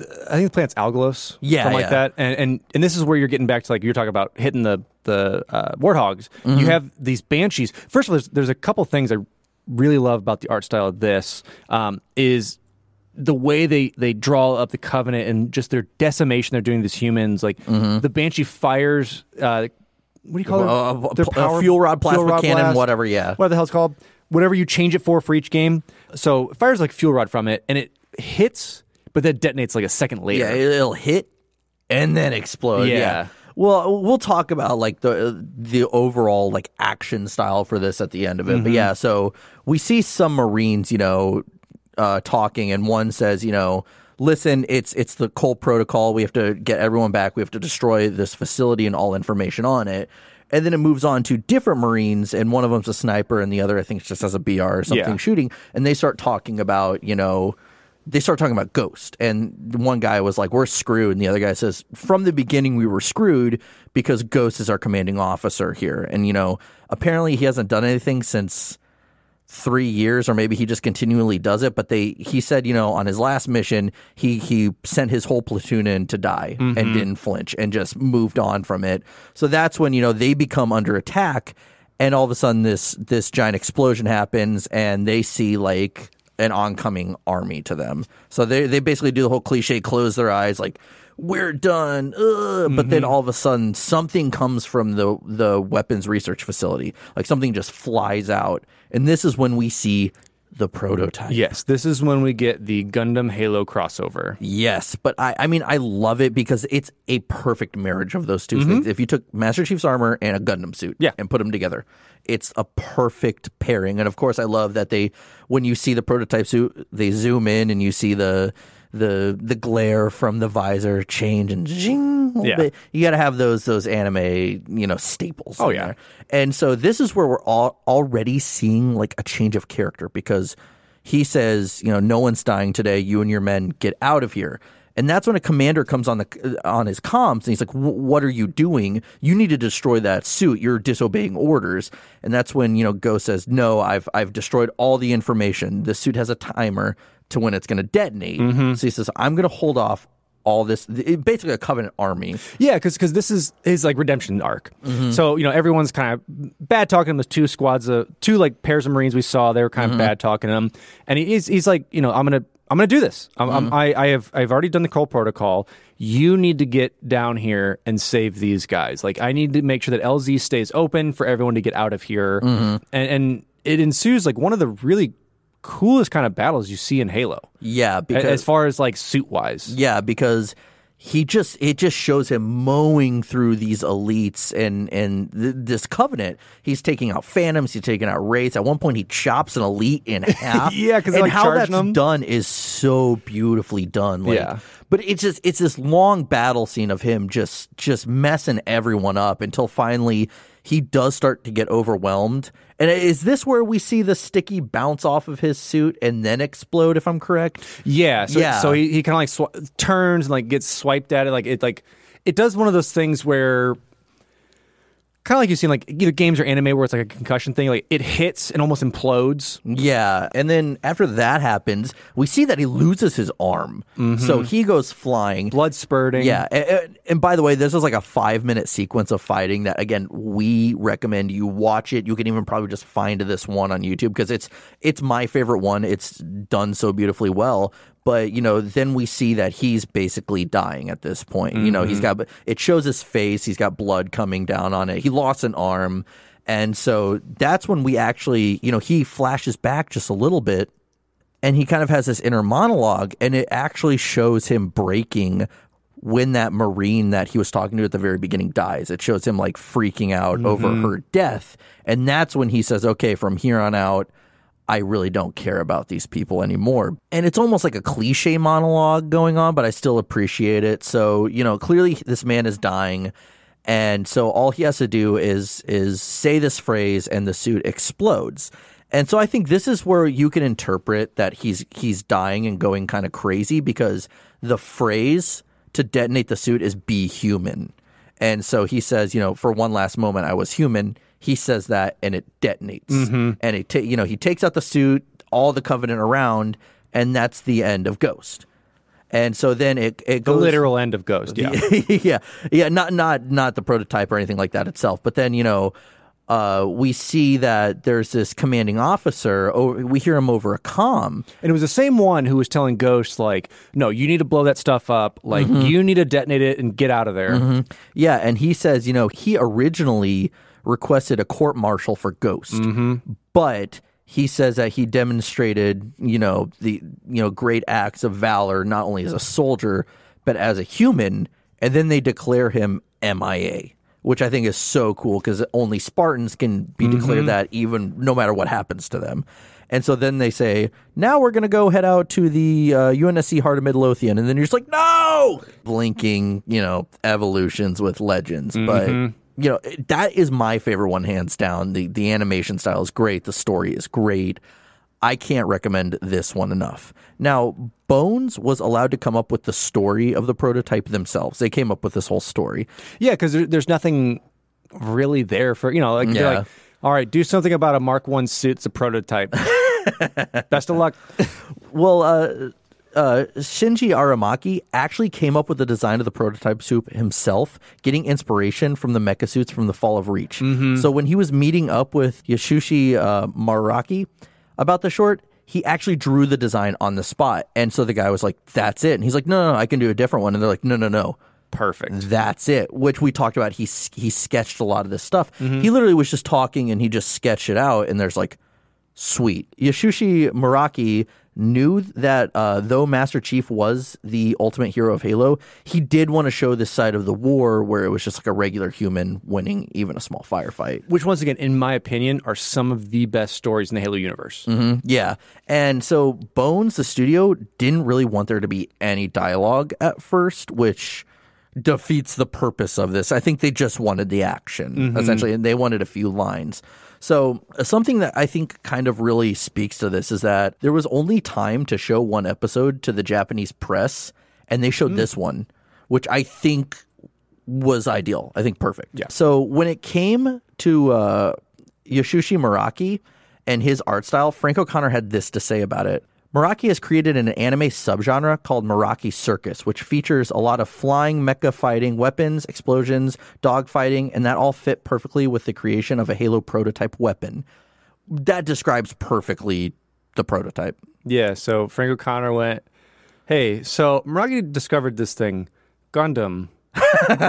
he made it himself. He did not pull inspiration from anything else. It's his circus. He did it. No, it, it is. It's obviously drawn from various other things. Like there's plenty, plenty of inspiration you can draw from different mecha stuff. And I love that they chose uh, those those obviously Mark One mech suits that the Spartans have to kind of work around and disable within the Fall of Reach. And I love that they took that idea, and that's really what you think of clunky, very much um, almost like is it Predator or is it Aliens? It's Aliens where you have her in the mech suit. Yeah, yeah, okay, yeah. That's kind of what I picture with it as well. Yeah. Again, that's my favorite one. I recommend it to any and all. So now let's move on to The Babysitter. Mm-hmm. And Babysitter was done by Studio 4C, and the director was Tashiyuka Kano. So so this is the one. The the one that we've referenced a few times. yeah. It's a good overall story. it's a good overall story. I enjoyed this one. I, I had fun with it because it starts out. You are on basically like a UNSC frigate, mm-hmm. and you're in a mess hall, and you have these uh-huh. two. I, I love because this kind of goes to TV shows when it's a show about cops, detectives suck, and when it's a show mm-hmm. about detectives, the cops are dumb. yeah. This is a uh, an episode about ODST. So the mm-hmm. Marines, the regular class old kind of Marines, are dumb as hell. Uh, yeah, they kind of make them these bumbling idiots. Yeah, they're like, oh, those ODSTs, we can't talk to them. He's like, I just want to talk to them. I don't want to Yeah. talk to those And guys. and And he's like, no, Burger. The guy's name is Burger. Come yeah. on. yeah. And and so we, we, we cut over to this table uh, where we have uh, four ODST, Mm-hmm. some orbital drop shock troopers, and we know one of them. We know Dutch. Yep, Dutch. Uh, yeah, so so we got a big boy over there, and then we have anime boy knockoff, um, who is is that that's O'Brien? I don't know why he's O'Brien. Sure, there's plenty of Irish people um, that look like that. Who we talk they talk about a little bit. He's a sniper. Yep. He's like he's like I'm best in class, and he kind of brings up that he's like we're going on this mission where I'm second. Like Yeah, well, well, originally he says he says I don't know why I need a babysitter. I don't know why I need a, a backup. Mm-hmm. And we also have Checkman there too, who literally has no lines in this. But then this is where Cortez walks up and says, "Hey, to break it to you, but you're the backup." And he's already mad. Like I'm not even the original sniper. And Yeah. then he goes, "The original sniper is going to be a Spartan," and that's Mm-hmm. when they're kind of like, "Uh oh." Which I'm going to say this right now: the guy who voices the the American voice actor for Cortez, he kind of sounds like the the American voice actor sounds like Buck. And so Mm-hmm. I kind of thought that they were going to show us a young Buck, but they didn't. a little young buck. but I was kind of disappointed with that. But either way, Cortez is a cool character. So yeah. Mm-hmm. So then they go to a debriefing where they meet Spartan Cal. yep, And so one for one. one four one, and I I like that this is that first gen Mjolnir armor, And so they get a debrief. They say, "Listen, you're going to ride in with this asteroid, uh, or Belt. this- yeah, asteroid belt, and this this comet storm going on on the planet, which is regular. And they say you're going to need to assassinate this prophet Mm-hmm. because for some reason, if you take out this one guy, it's going to stop this tr- covenant trade. Yeah, it's not this like trade link because they were they were in this briefing room and there was like a. First of all, I thought of this when I was doing. I'm like, man, there's got to be some like tech and art people that have to put these powerpoints together really quick because there was like animated arrows and all this great stuff. I'm like, man, you don't have much time to do this. Good on you.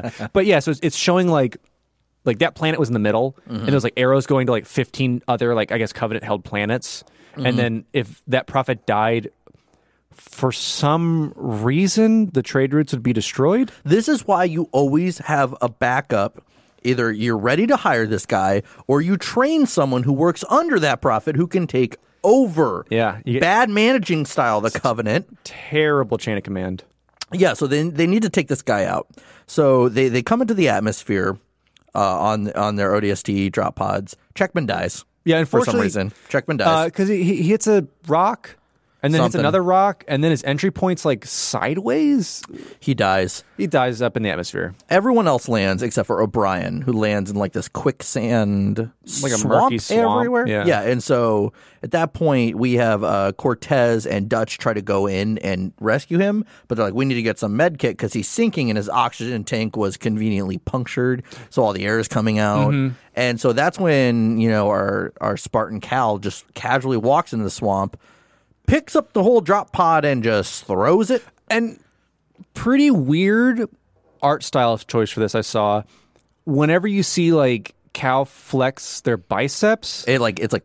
yeah, it's very It much just like super jacked and is like and just like launches the pod like what would you say like 50 feet away something like that. But I think Frank O'Connor was like, "Well, Spartans can flip warthogs and tanks," and I'm like, "All right, all right." I'm not I'm not denying it I'm just saying it was a weird choice to do it like that Instead of dragging it out, it's just like yeah so. Yeah, so this marks you know uh, the whole entire time O'Brien has this huge animosity towards Cal because of the fact that Cal is the primary sniper. So already we're seeing Cal just saved O'Brien. Yeah. and O'Brien's like a kind of a short, snarky, loudmouth guy. I can relate. Well, o- O'Brien is playing every intro anime character you either have in an anime style game like like the Tales series, or or a hothead like Edward or Ed from Full Metal Alchemist, Mm-hmm. who's like short and they always make fun of that, and he's like still learning his powers. We you started off, he's learning more things. I can relate as a short man learning his yeah, powers. and this and this is very much O'Brien in this.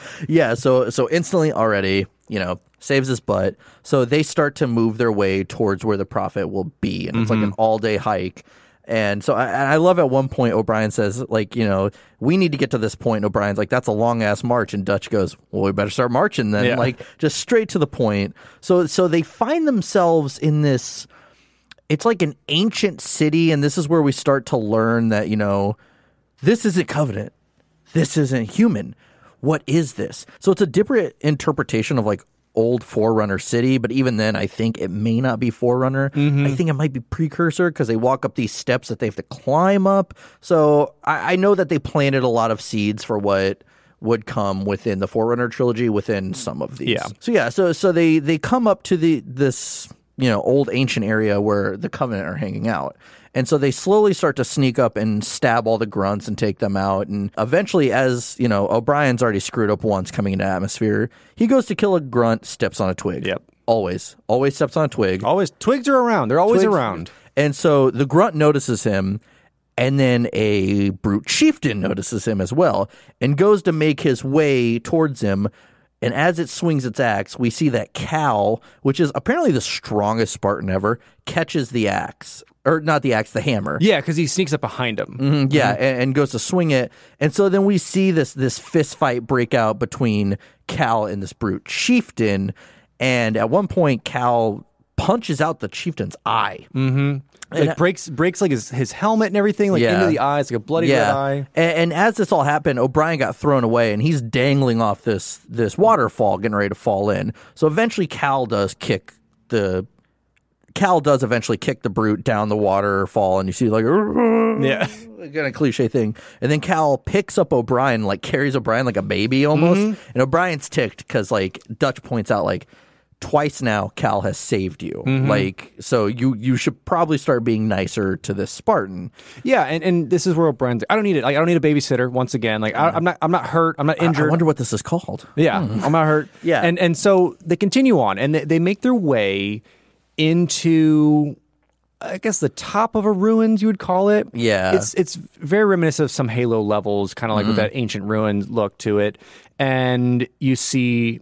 Uh, Cal start to set up the sniper, mm-hmm. puts it down, sets it up, and O'Brien still has Plugs plugs the sniper into the helmet. I love that because they talk about that sometime in the books, Yeah. but you never see that. Yeah, so plugs it in, and then you get not the scope point of view, but pretty much kind of that Mjolnir armor point of view. So it's a much mm-hmm. wider point of view, zoomed in over this almost very primal ceremony. There's torches, mm-hmm. there's elites all set up in kind of ceremonial armor, and they're like, the drop will be here in, I think it was two or three minutes, Yeah, something and- like that. And you see, like the honor guards are very reminiscent of like samurai armor Mm-hmm. and whatnot. so so, so they, they bring it back and they're talking about okay we need to take this shot we've got this time as this is happening we then see this predator vision behind them and they're all facing towards there and as they continue to look that predator vision starts to snarl and starts to chase towards them and it cuts and as you see it cut it's the hammer trying to come right back down on top of o'brien Yep, and that's when Cal notices and pushes Brian out of the way just in time to get hit in the face Mm-hmm. with that hammer. And I love the details that when Cal falls over, Cal's like twitching. Because like a, a headshot like that, it's just gonna fry your brain and your spine. And that's when the three ODST tackle the the chieftain and Dutch Dutch sticks that uh, that silence SMG in its eye socket and just blows its head out. But yeah, so at that point, how about you describe the the the event that happens now? With you know, we discover who Cal really is. All right, so, so anyway, Brute's dead. This is where you get the part where like it's every twist ever in anime. So they they get over to Cal, and obviously it's Cal. There's there's not really a gender to that name. Pulls off the helmet, and it is a woman with flowing, beautiful white locks. Not UNSC regulation. No. may I add? ridiculous. How do you get that under that helmet? no, so they, they pull it off. It's kind of the, the the reveal of the princess type thing. Yeah. And O'Brien and everyone's standing around shocked that it's a woman to begin with. and and so they're kind of like, oh no no, you're gonna make it, you're gonna make it. And this is where, you know, she she talks. She hasn't talked yet. Mhm, yeah, yeah. Cal has always been the silent protagonist. Yeah, she's she's been chief, but interesting, and and so so she she says, you know, you O'Brien, you have to make the shot. You're the only Mm-hmm. one who can make this shot. And you see he gets that anime boy confidence, and he goes from like baby eye to like angry eye, I love your face right there. and and he goes over to the sniper rifle, starts to mess with the scope, and I, that's why I brought up the, the HUD differently. It is a little different, and I, I really appreciate that artistic style of Mm-hmm. us seeing kind of the whole visor zoom in view as Uh-huh. opposed to him looking through the scope. Yep. And you see him dial in. You see the prophet in his stupid floaty chair going down, his lazy ass, his stupid Wally chair riding dude Yeah. going down and lines up the shot. And as he's there, I think his two other honor guards who, like guided Yeah, him. yeah. gets shot in the head. Yep. Takes him out and he's like, "Oh." Yeah, he, And then, of does. course, it's everyone just fr- all the covenant just look around and start screaming and freaking out. yeah, and, and I, I saw that too, and I was kind of thinking like, in my head, I would probably do what they did: check the roofs right there. You're probably trying to see if anyone's close. You kind of see him looking up and around, and Uh-huh. not because they had to be what like a mile away. They said there least? were two miles. Two away. miles. Okay, I believe they were two miles away. Yeah, I knew they had to be something, and you know, obviously showed that skilled shot, and and they they then go back to Cal. They're like, oh, we did it.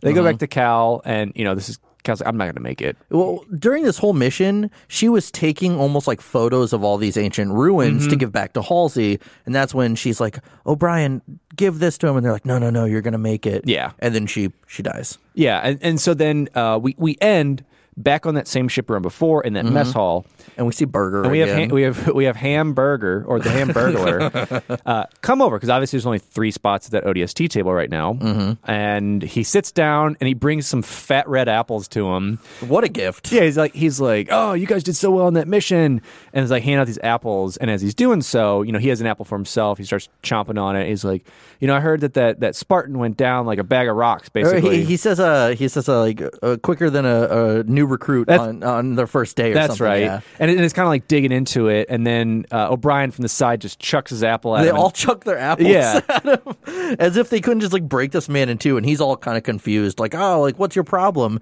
And then it goes to to O'Brien looking out, and we see this montage of his moments of him and Cal, then finally the reveal of her as a woman. Because for some reason, now that he finds her hot, he Yes. likes her. Yes. As compared to if it was just some dude, it didn't matter. Yeah, and, and and once again, that's the only thing I think we talked about this before that kind of muddles this story a little bit. Yeah. It's the same way that it did earlier, but but overall, uh, very very good.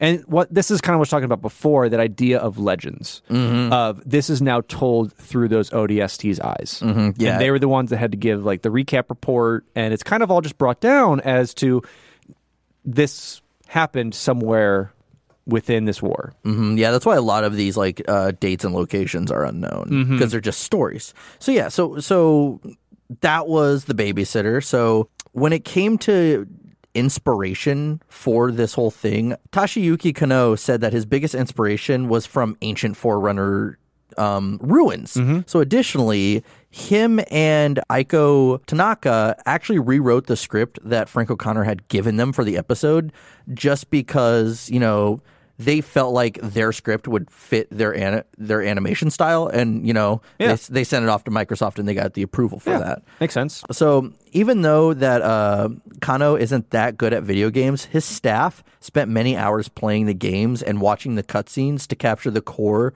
of Halo in the Babysitter. And we talked about it even with the different visors and whatnot. I think they did that pretty well. I think it, it was expertly done because that's almost a cutscene you could see. Even something like with Cat, like it's that's kind of almost that same thing as like you know Mm-hmm. losing Cal was like almost the same way you felt like losing Kat. Like it was just Mm-hmm. like so instantaneous. There's nothing you can do. Yeah, and then you know, finally, the babysitter was the first short to ever premiere for Legends. Like this was this was the first thing we got, and I'd say definitely, yeah. Don't give us your strongest, but don't give us your weakest. Like I think that was a good plan. And I think especially for an American audience that understands Spartans and stuff like that, that Mm-hmm. makes sense. Whereas with the prototype, that might even make a little bit more sense for the Japanese press, Mm-hmm. like that being a Gundam esque thing, not necessarily having a Spartan that many might not know about or understand kind of the lore behind it. Mm-hmm. So I thought both options were really good in this aspect. Yeah. So now we have odd odd one out. My favorite one. Odd one out. So the studio was Toei Animation, and the director was Daisuke Nishio, and the writer was also Daisuke Nishio, which it starts with our boy Spartan 1337, who falls out of a pelican onto the surface of a planet, which Alex had to point this out to me because I'm an idiot. It's Leet. I Yeah. didn't know that. He's been like, yeah, Spartan one three three seven. I was like, why don't you say Spartan Leet? He's like, what do you mean? I was like, Yeah, we- we that's what I saw when I originally first saw this. Yeah, so then we see it's Master Chief and Cortana, which talking Still on the Pelican. still on the Pelican talking to I, I believe it's Jacob Keyes. They're like, oh, he falls out of pelicans all, All the, the time. time. Uh, Let me clarify before we go any further that this is the only one that's non-canonical. Because I remember when I first watched this, I think I was 17 or 18. I was like, what is going on? Why? How is any of this real? And then I, I would watch I- an entire series of this. but yeah, so so this is non-canonical. So our our boy Leet Spartan one three three seven finds himself on the surface of this planet, and he's surrounded by these little children dressed up as cavemen.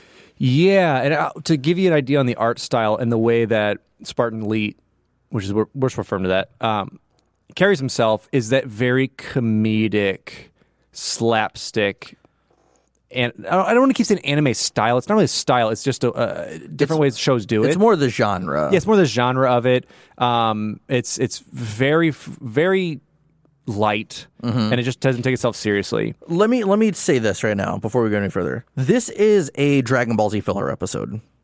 No, this is this is the best episode in the entire series. I'm saying if, if I had to compare this because it was it was uh, we'll talk about it. Two guys that worked on Dragon Ball Z did this or the Dragon Ball Yes. franchise. That's what I this reminds me of is a Dragon Ball Z filler episode where it's like one small little event that just happens Mm-hmm. and it's more of on the funnier side. And that's the way of the Spartan Elite. Spartan Elite is the com- the comic relief in this entire episode, Mm-hmm. and you already can tell from the way he splats is that very like splayed limb Mm-hmm. splat of like funny characters. And he gets up, and they're like, "Who's this robot?" And like he like dusts himself off, Uh-huh. flying off, and he's like, "I am Spartan one three three seven. And he's like, "I'm the best in the universe." And as he says that, uh, a T Rex is in this short and chomps down on him. Dragon Ball Z, I'm telling you. But yeah, it, it- like apparently it's like their pet because then like they throw like a toy. There's a stick. So yeah, it spits it out. I love though that it like I, I think at one point it like hands the kids the stick after it spits it out. Like so so it's it's already kind of like comedic and interesting. Mm-hmm. But then we go to High Charity where we see the Prophet of Truth has their own version of a Spartan with a brute. And so It's the bane of brutes. yeah, it, it's called Pluton. Mm-hmm. And so they send Pluton off to go fight this Spartan for some reason. They're like, oh, this Spartan's on a planet. Go fight him. And, and it's almost like he goes, Pluton runs towards the tr- prophet of truth. And he's like, no, no, no, go that way. And then just goes. And hey, that's a major plot point too.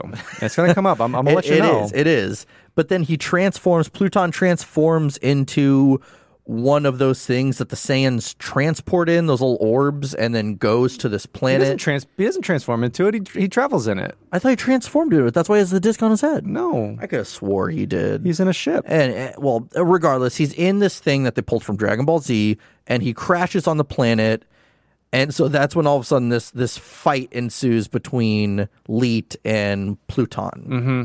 and it's it's definitely very Dragon Ball Z esque. Oh, it's a hundred percent. So with Pluton, with his Bane chemicals kind of running through him, Mm-hmm. he has obviously super strength, but he has like the ability to like charge up in like in a lightning attack Yeah, and just yeah, yeah. decimate, basically become a bomb. Yeah, and he can shoot lasers out of his mouth, which we do see from the Starry Night trailer, and, and a little nod to that because Leet throws down that that uh, energy uh, Bubble shield. barrier, yeah, barrier, and does that almost like it, it was from that. Um, And that is the one thing I, I will say about this. I love the way they treat equipment in this. Mm-hmm. And that it's not because in Halo, it's just you pick something up and you go, put your hand down. Oh, it's a bubble shield. Put your hand down. Oh, it's Yeah. armor lock. With Yeah. this, it's actually like a physical, almost grenade. It's like rip open and slam down and it like produces it. I thought that was Mm-hmm. really neat. Yeah, so so uh, eventually, or eventually, this this Or eventually, you know, if you have it on the side. So eventually, we see the the three kids that are dressed as cavemen hiding in this cave, and the the the older siblings, what they're called, older brother and older sister, randomly show up out of nowhere, Yes. and are just like, "We'll go fight this thing." So then, Leet teams up. Whoa, whoa, whoa. You forgot about a big piece. What did I forget? They're not actually cave kids. Well, they do live in a cave, but they're dressing up. Oh yeah, they're they're So it's not, playing it's not, it's not yeah. prehistoric. It's like, They're they're playing cavemen. yeah, so they have a T Rex. Yeah, uh, whatever. So they, Love they it. go. It starts raining and then it stops raining, and then the the older brother and sister and Spartan Leet team up and they fight this Pluton. uh, Pluton together. And you know, we, th- this action sequence was cool. It was, how it was really cool. It was and, and- cool. And, they had brought up before that Mother had helped raise them. yeah, they talk about mother. Talk about Mother a lot. And they're like, Mother's down that way. Mother helped us with this, and Mother will take care of us. Yeah, and and at one point, uh, Leet did notice an old UNSC frigate. Yes. But so so as they're fighting, they keep you know they keep trying to prevent uh, Pluton from charging up. You know, charging up his lasers. Haha.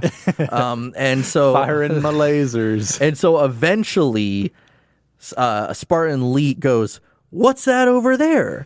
and then, of course, Pluton just turns around to try to find what that was See? over there. Because Foreshadowing. and so then all of a sudden they decide to just run away after you know Well, because they're like we're not going to win. Well, because yeah, because he was out of ammo pretty much, and they were out He of their. He threw his gun. He wasn't out of ammo. Remember, he throws his gun to go fight him like a man, yeah, like an out- idiot. He's out of ammo. okay, you're right. Exactly. He spent his clip by throwing it away. Uh, yeah, and, and so the Wonder Twins and him, they try and get out of there because this explosion's coming. Mm-hmm. And the kids, I think, are on the T Rex. Yeah, and they're, they're- trying to get out of there. And that's when that's when uh we finally meet Mother. Mm-hmm. Uh, she the the UNSC frigate activates and and blast it- Blasts rainbows. Yeah, yeah, and blasts a rainbow at Pluton, and it, he just he's just thrown out of because yeah, because the, the rainbow itself is slip space, so it's it's, yeah. it's rupturing slip space, and then as he, why is he up in the air again? I, I don't know, man. Anyway, I, he- Pluton's he in the jumps air. up in there. I think. He jumps up for some reason, or I don't know, but they fire a MAC round, and that MAC round hits him, and then launches him out Uh huh. into his slip spacey. Yeah. And, and Not as this death. happens, Cortana notices that there's another AI on the planet. And that's Mm-hmm. when, after this is all done, she tells Chief, like, there's another AI there. And she's like, should we go get her? And she's like, no. She seems happy. And that's when we realize that this AI has raised the older brother and sister and the cave, the quote unquote Mm-hmm. cavemen children. And so I, I don't know how the hell that happened, but whatever. I love it. Um, well, we and we hear her talk later. So we see this house in the hills, and like a, a very motherly voice is kind of telling them that dinner's ready. Mm-hmm. And the one kid that made the funny comment that she was hungry earlier, and then makes the same comment that she's hungry earlier. It's great. I love it. Yep. Yeah, and then of course you know it's Spartan Leet is getting ready to get picked up or go to this LZ, but then a giant pterodactyl comes and swoops down. and Yep. He's like, "I'm actually gonna be well." Yeah, it's great. So, dude, this is um, my favorite one of all of them. I this is my least hundred favorite percent. one. I think it was too silly for me. I think it was too silly. It was fantastic. But to jump into some trivia for you, with Daisuke Nishio, didn't want to join the project at first because he's against the idea of war. And And that's Halo. yeah, that's Halo. It's killing and murder. uh, and this was the first time that he and character designer Katsuyoshi Nakatsuru have worked together since the Dragon Ball Z series. So yeah, it's Or the clearly Dragon they- Ball, sorry, the Dragon Ball series. I, I think they might. I think they, they did almost do a lot of Dragon Ball, maybe some Dragon Ball Z stuff. But I mean, they clearly picked up where they left Yeah. off. That's why I, I reference it and so I'll- much. And I'll just I'll just say this. I would say this is probably their best work. I, I love Dragon Ball though, and Dragon Ball Z. Hmm. Go, go ahead and at me. It's terrible. Uh, if I said it was terrible, you'd say you love it. No, there's a kid with a tail. I don't want that. That that is such a bad reason to dislike anything ever, I don't want kids with tails. unless it's the movie Cats. Other than that, you have no merit behind that argument. Anyway, they made a show about a kid with a tail. Some original concepts for this episode were going to be a day in the life of Master Chief, showering, eating, etc., but he would never have taken his helmet off. Yeah, I would like that as like some goofy fan made cartoon thing. Like, Just like some goofy spoof stuff. I, I do like that though because they they were gonna show him just showering with with his helmet, trying Yeah. to eat, but he Suds can't. on it. He can't, he can't he can't actually eat anything with the helmet. I thought that was, like he sleeps with the helmet. Oh, it'd be like great. that would have been hilarious. I loved it. And so Toei Animation has a track record of not being able to deliver their project on time, you know, like another studio that's not existing anymore. but they were actually the first studio to finish their short for Legends. And here we go. How about this? After seeing Odd One Out, Eric Nylund, Papa Halo, would state that he would love to see more comedy in the Halo universe. I kind of regret putting that in the notes. Oh, oh, Papa Halo said, Oh, this porridge is just right. I mean, eh, don't get me wrong. It is it is a nice change of pace. Uh, Here's the thing I, I, I love dumb stuff, and this is such a dumb thing to include that I really enjoy that they didn't take themselves serious with it, and that it can mm-hmm. show that it that even like 343 or even just O'Connor was like, oh, I'm fine with that. Let's make it goofy. Let's make it mm-hmm. spoofy. Let's bring some Goofy life. spoofy. Yeah, let's make let's bring some life into this that isn't Spartans dying mm-hmm. or the world blowing up and ending. Because I know that's obviously a, a very integral part. Yeah. But like to show a lightheartedness is fantastic. Yeah. And I want to say Pluton looks like in the second part of the Digimon movie looks like the the bad infected Digimon from the virus. Yeah. I, I are you, do you know what I mean? Okay, okay, yeah. It, it looks just like that. Um, I went down a weird Digimon rabbit hole when researching for this episode, but finally we have the package. So the studio is Casio Entertainment, Mm-hmm. and the director is Shinji Aramaki. Who pretty much did most of these. Yeah, he definitely he was a creative director, had a hand in basically all of this, Mm-hmm. which I think was a good decision, especially when 343 was like, we want to do this. And he's like, we should do this. And Yes. then it kind of like happened perfectly Yeah. at the same time. So yeah, we're we're on board this, you know, it starts with we're on this Oni Prowler and we have a team of Spartans. So we have John 117, Fred 104, Kelly 087, Solomon 069, and Arthur 079. I, And I think I think Solomon and Arthur are new. Yes. If I'm correct, I don't think we've ever heard from them before. well, I mean, one of them. Well, both of them obviously doesn't matter. but But so you know, we learned that they, they have this mission that they they need to go on because the Covenant have this package that they mm-hmm. need to get. And this isn't, by the way, this isn't a traditional cartoon anime style. This is like computer animation. yes, so this, so this is Want want to point that out? yeah, this is less of cells and kind of making your own uh, animation with it. It's computer generated. It's very much that CG fluid movement stuff. Yeah, and so they learn they need to go and get whatever this is, and so they get on these these um how- how- booster frames. That's what they're called. Yeah, they're they're pretty much X wings if you rode on the outside of them. Yeah, which Frank O'Connor did state that you know if you want to get behind the scene lore stuff, these things were specifically created for this mission, which makes sense because they're not that big. So they're like, what can we put together with junk around the Yes. lab? Also, a great way of. Uh, this is in the lore, but just for this, and there was only five created, and that's it. Th- These were a little silly. Yeah. I, I, these were a little silly. because that was that was my thing going into this like watching this for the first time was i really want to talk to you especially like what is truly canonical what is kind of like okay it was there for that and what's like oh never mind that didn't exist type stuff Yeah.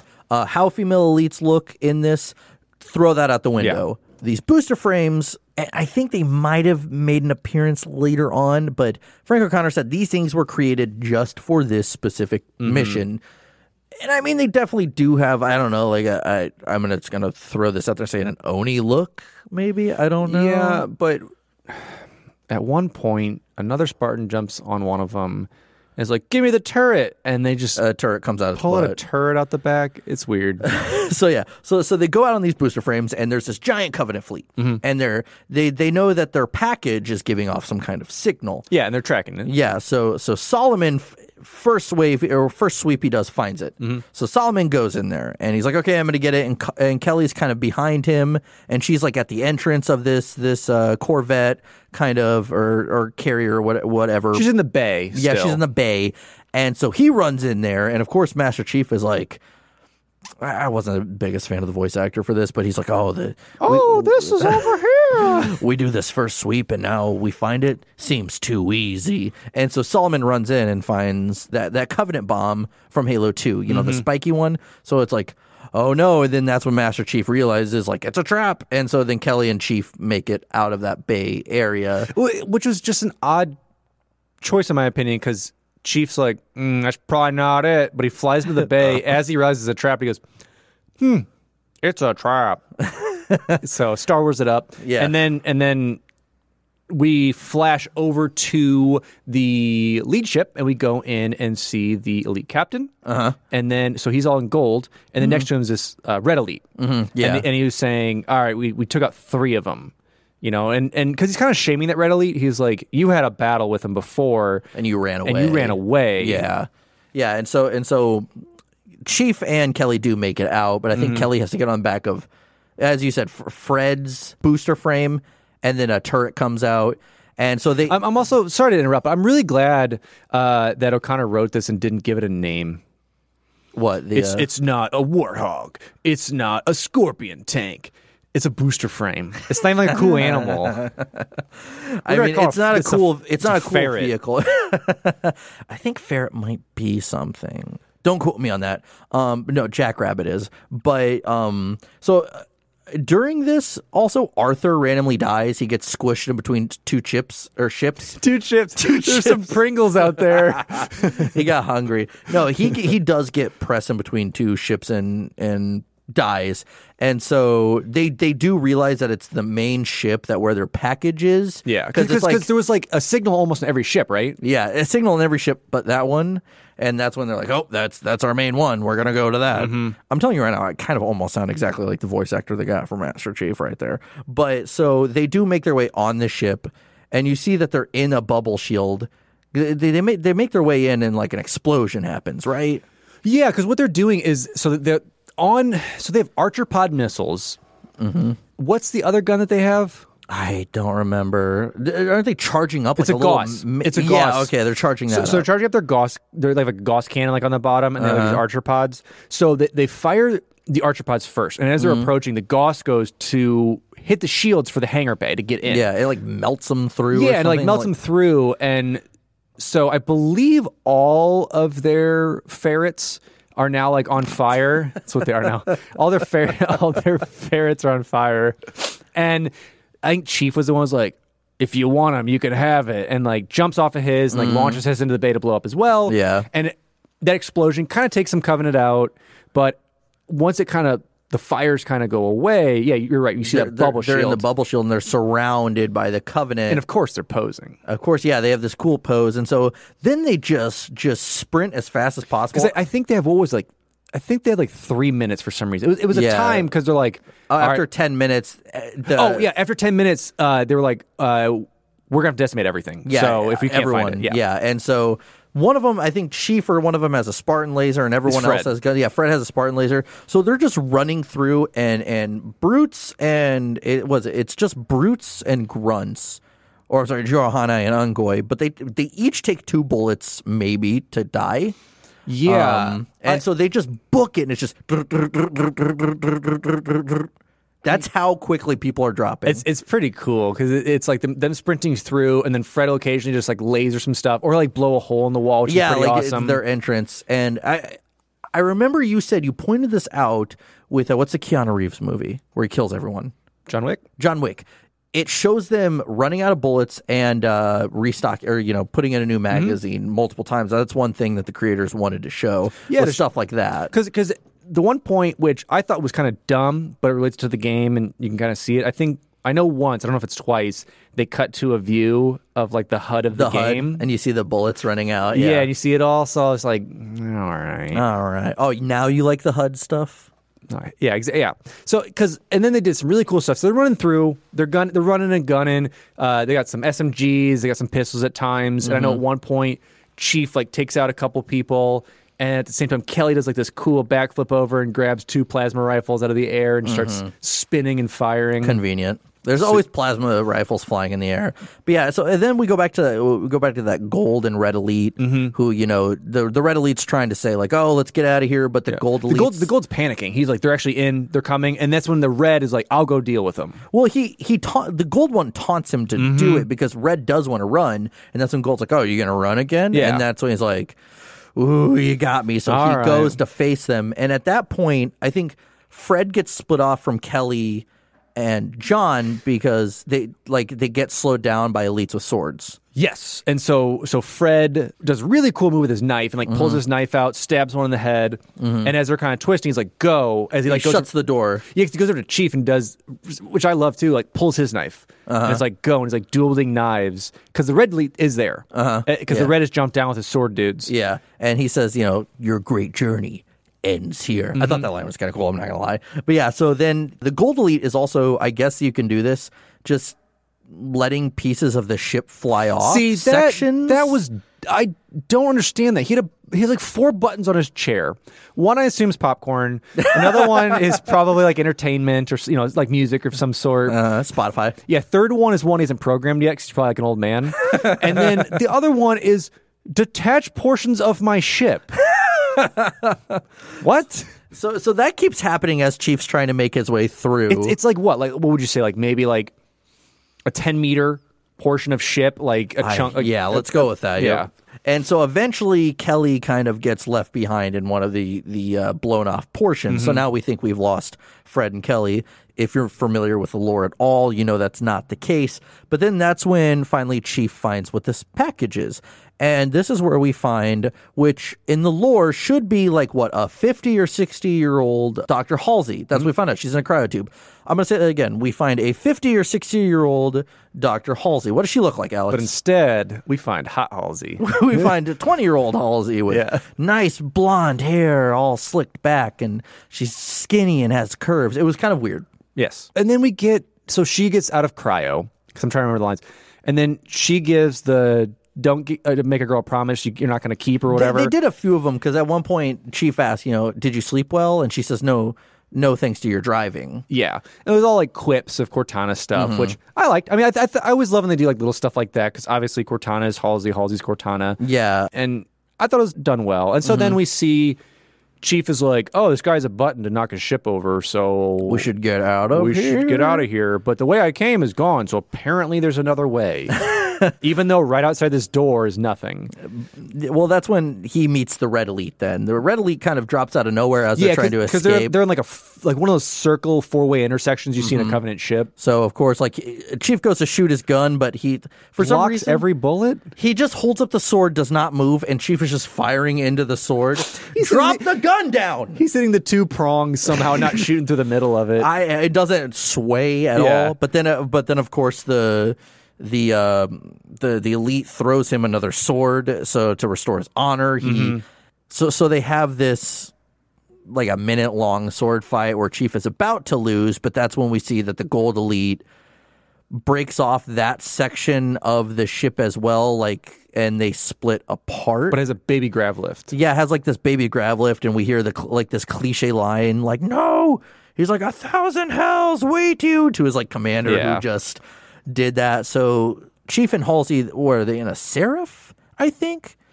No, What are they in? They escape in something. they escape in a sh- they, they escape in Princess Leia's ship. that triangle ship. okay, I will say though, I want to point out seraphs are in this. Mm-hmm. We see the Halo Two model um, from the Heretic mission in this. I, so I want to point that out. Yeah, that was they, cool. They are. I'm not really sure exactly what ship it was, but it's Yeah, like it's like a, a very small, almost I would say like uh, um, an escape pod Mm, yeah. in a way. Yeah, and so of course, like you have this campy thing where, like, Master Chief's like they're gaining on us, and Halsey's like, "Can you help with anything?" And he just throws his arm up in a shrug, and I was like, "Oh my god, don't do some campy Yeah, thing." they definitely But then did it. eventually, that Oni Prowler comes out of, you know, clo- it was cloaked and it comes out of hiding because they have a few like seraphs coming up on them. So the Oni Prowler takes them out.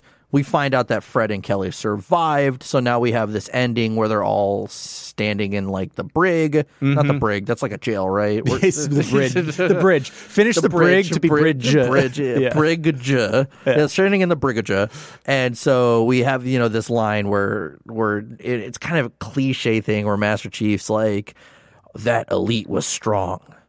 I need to be stronger." Yeah, and, and, I'll never let anyone else die. yeah, and then and then Halsey's like, "We all need to be stronger." And then I think it, it, does like a, a line akin to like you know. I think we're just. I think this war is just getting started, like the ending of Combat Evolved. Yeah. Um, oh, uh, sorry to jump back to. I should remember this. That little weird craft called a Ren shuttle. Ren Shuttle? Yeah. Is that what it's called? You looked it up? Yeah. Okay. Just so you guys know, Triangle Ren Shuttle. So yeah, so that was the package, and I, I want to touch a little bit, you know, on just some stuff going on with the production of this. So uh, Shinji Aramaki was inspired to create a story before the events of the Fall of Reach because he wanted to know more about the events prior to that that book. Part of the game. Yeah, or yeah, part of the game. So he also wanted to see Chief fighting in space because clearly, you know, Spartans are going to do well um, on the ground, but he wanted to see how well he would fare in space. That's another reason why he included the booster frames Fair. the ferrets. Canon and so the script was written by Dai Sato. And I also wanted to throw this in because I thought it was cool because mocap was used for this. And I think this is the first time we would see mocap used in the Halo universe. I thought it was Halo Reach, Mm-hmm. but it was actually in this. you, yeah, and you can definitely see it, especially that sword fight. Well, they even brought up how when you have mocap, it's different for like the how the actors express themselves when it's a Japanese artist versus a Western one, mm-hmm. and they use the Japanese actors, I guess, to do that.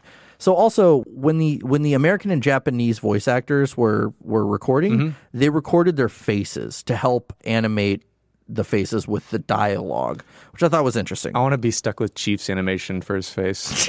That's going to be my job for this. And so finally, I want to say that a physicist was actually consulted to see how the the, the ferrets would mm-hmm. work in space. So they actually called up a physicist. They're like, "This is the design." He's like, "That design is stupid." And they're like, "Well, that's where we're going with." And he's like, "All right."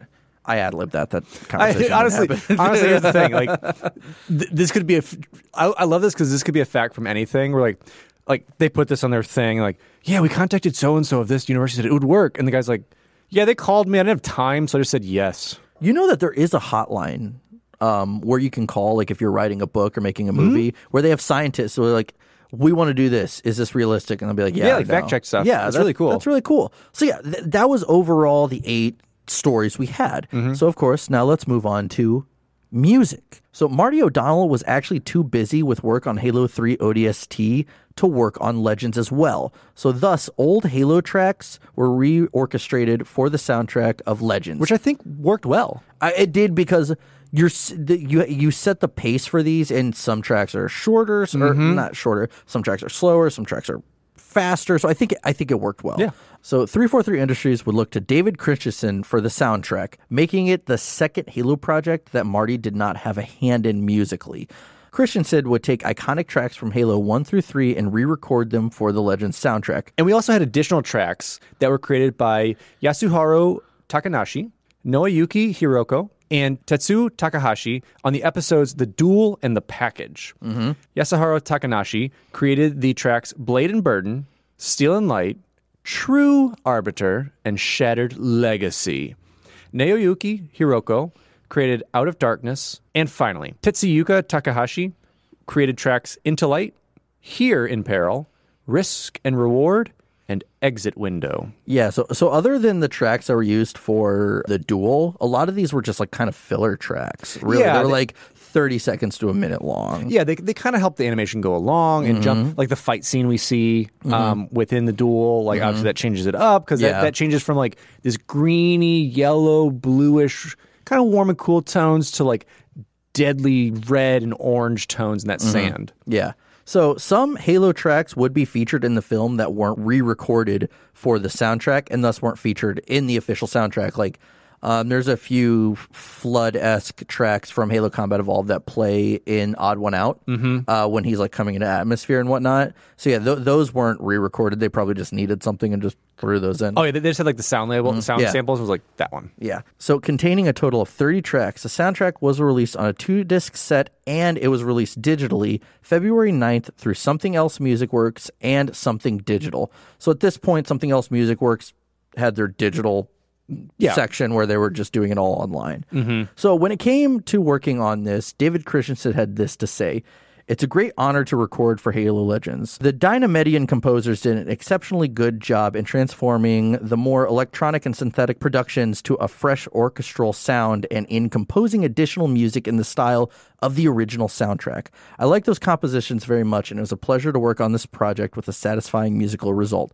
And it wasn't until I read that quote that I realized that any kind of electronic aspects in the music was thrown out. Mm-hmm. Was it made it really really interesting. But I think that this soundtrack is really good. You have things like like I think eh, something that stands out is Sacred Icon Suite 2, which they use now basically for every trailer ever for Halo, but I, it was a good soundtrack overall. I liked the different takes on Marty's music. Oh yeah. And so then we come to the release versions. Mm-hmm. So, like we said, originally released on both DVD and Blu-ray. Mm-hmm. We also have that digital download version for both the music and for the movie itself. Mm-hmm. And then we've got it through Halo Waypoint Mm-hmm. on the Halo channel, and then good old term of video on demand, Yep. available February, July thirty first, twenty seventeen. So you're seeing it on Netflix and Mm-hmm. other platforms. Yeah. So quickly, let's talk about what this does for the lore. So I, I want to start it with saying we get a brief history of the Forerunners and their encounter with the Flood, even though Cortana stated that she kind of guessed and pieced together some aspects of that story. Yeah, I, I think that was one way to kind of retcon some of that. Was like Mm-hmm. in it, she's like, from all of human knowledge and what I'm getting, I'm piecing together missing facts as best Mm-hmm. I can. Yeah, we also see the origin of species, basically. That Mm-hmm. after the how, what happened after the Halo rings. Yeah.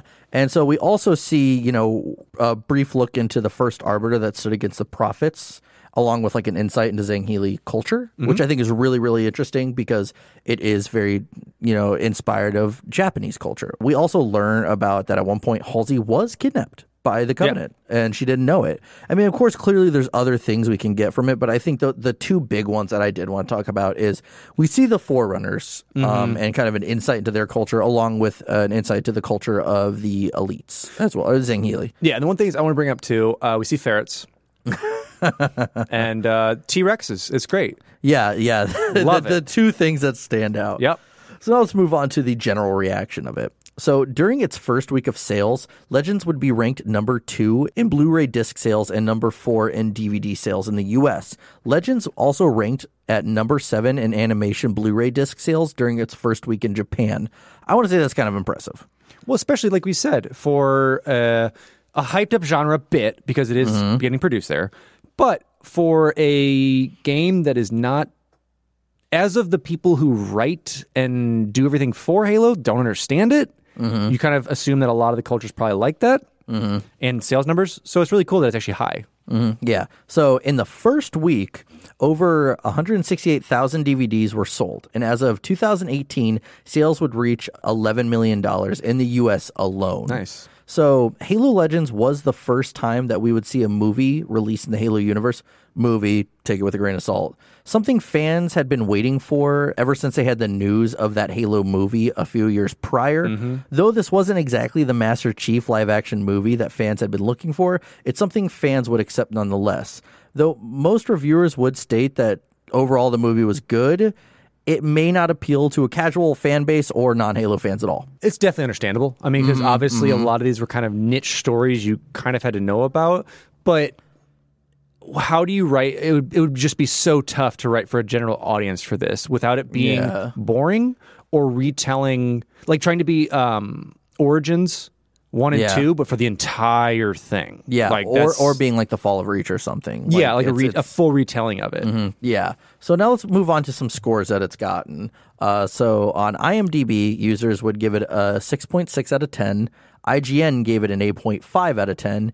Amazon users gave it a 4 out of 5. It got a 71% on Rotten Tomatoes. Mm-hmm. Goodreads, don't know why I pulled that list, but it was just something I found. Goodreads gave it a 4.29 out of 5, which are like, I can't Someone- read anything. It's some- a movie. Someone read the script.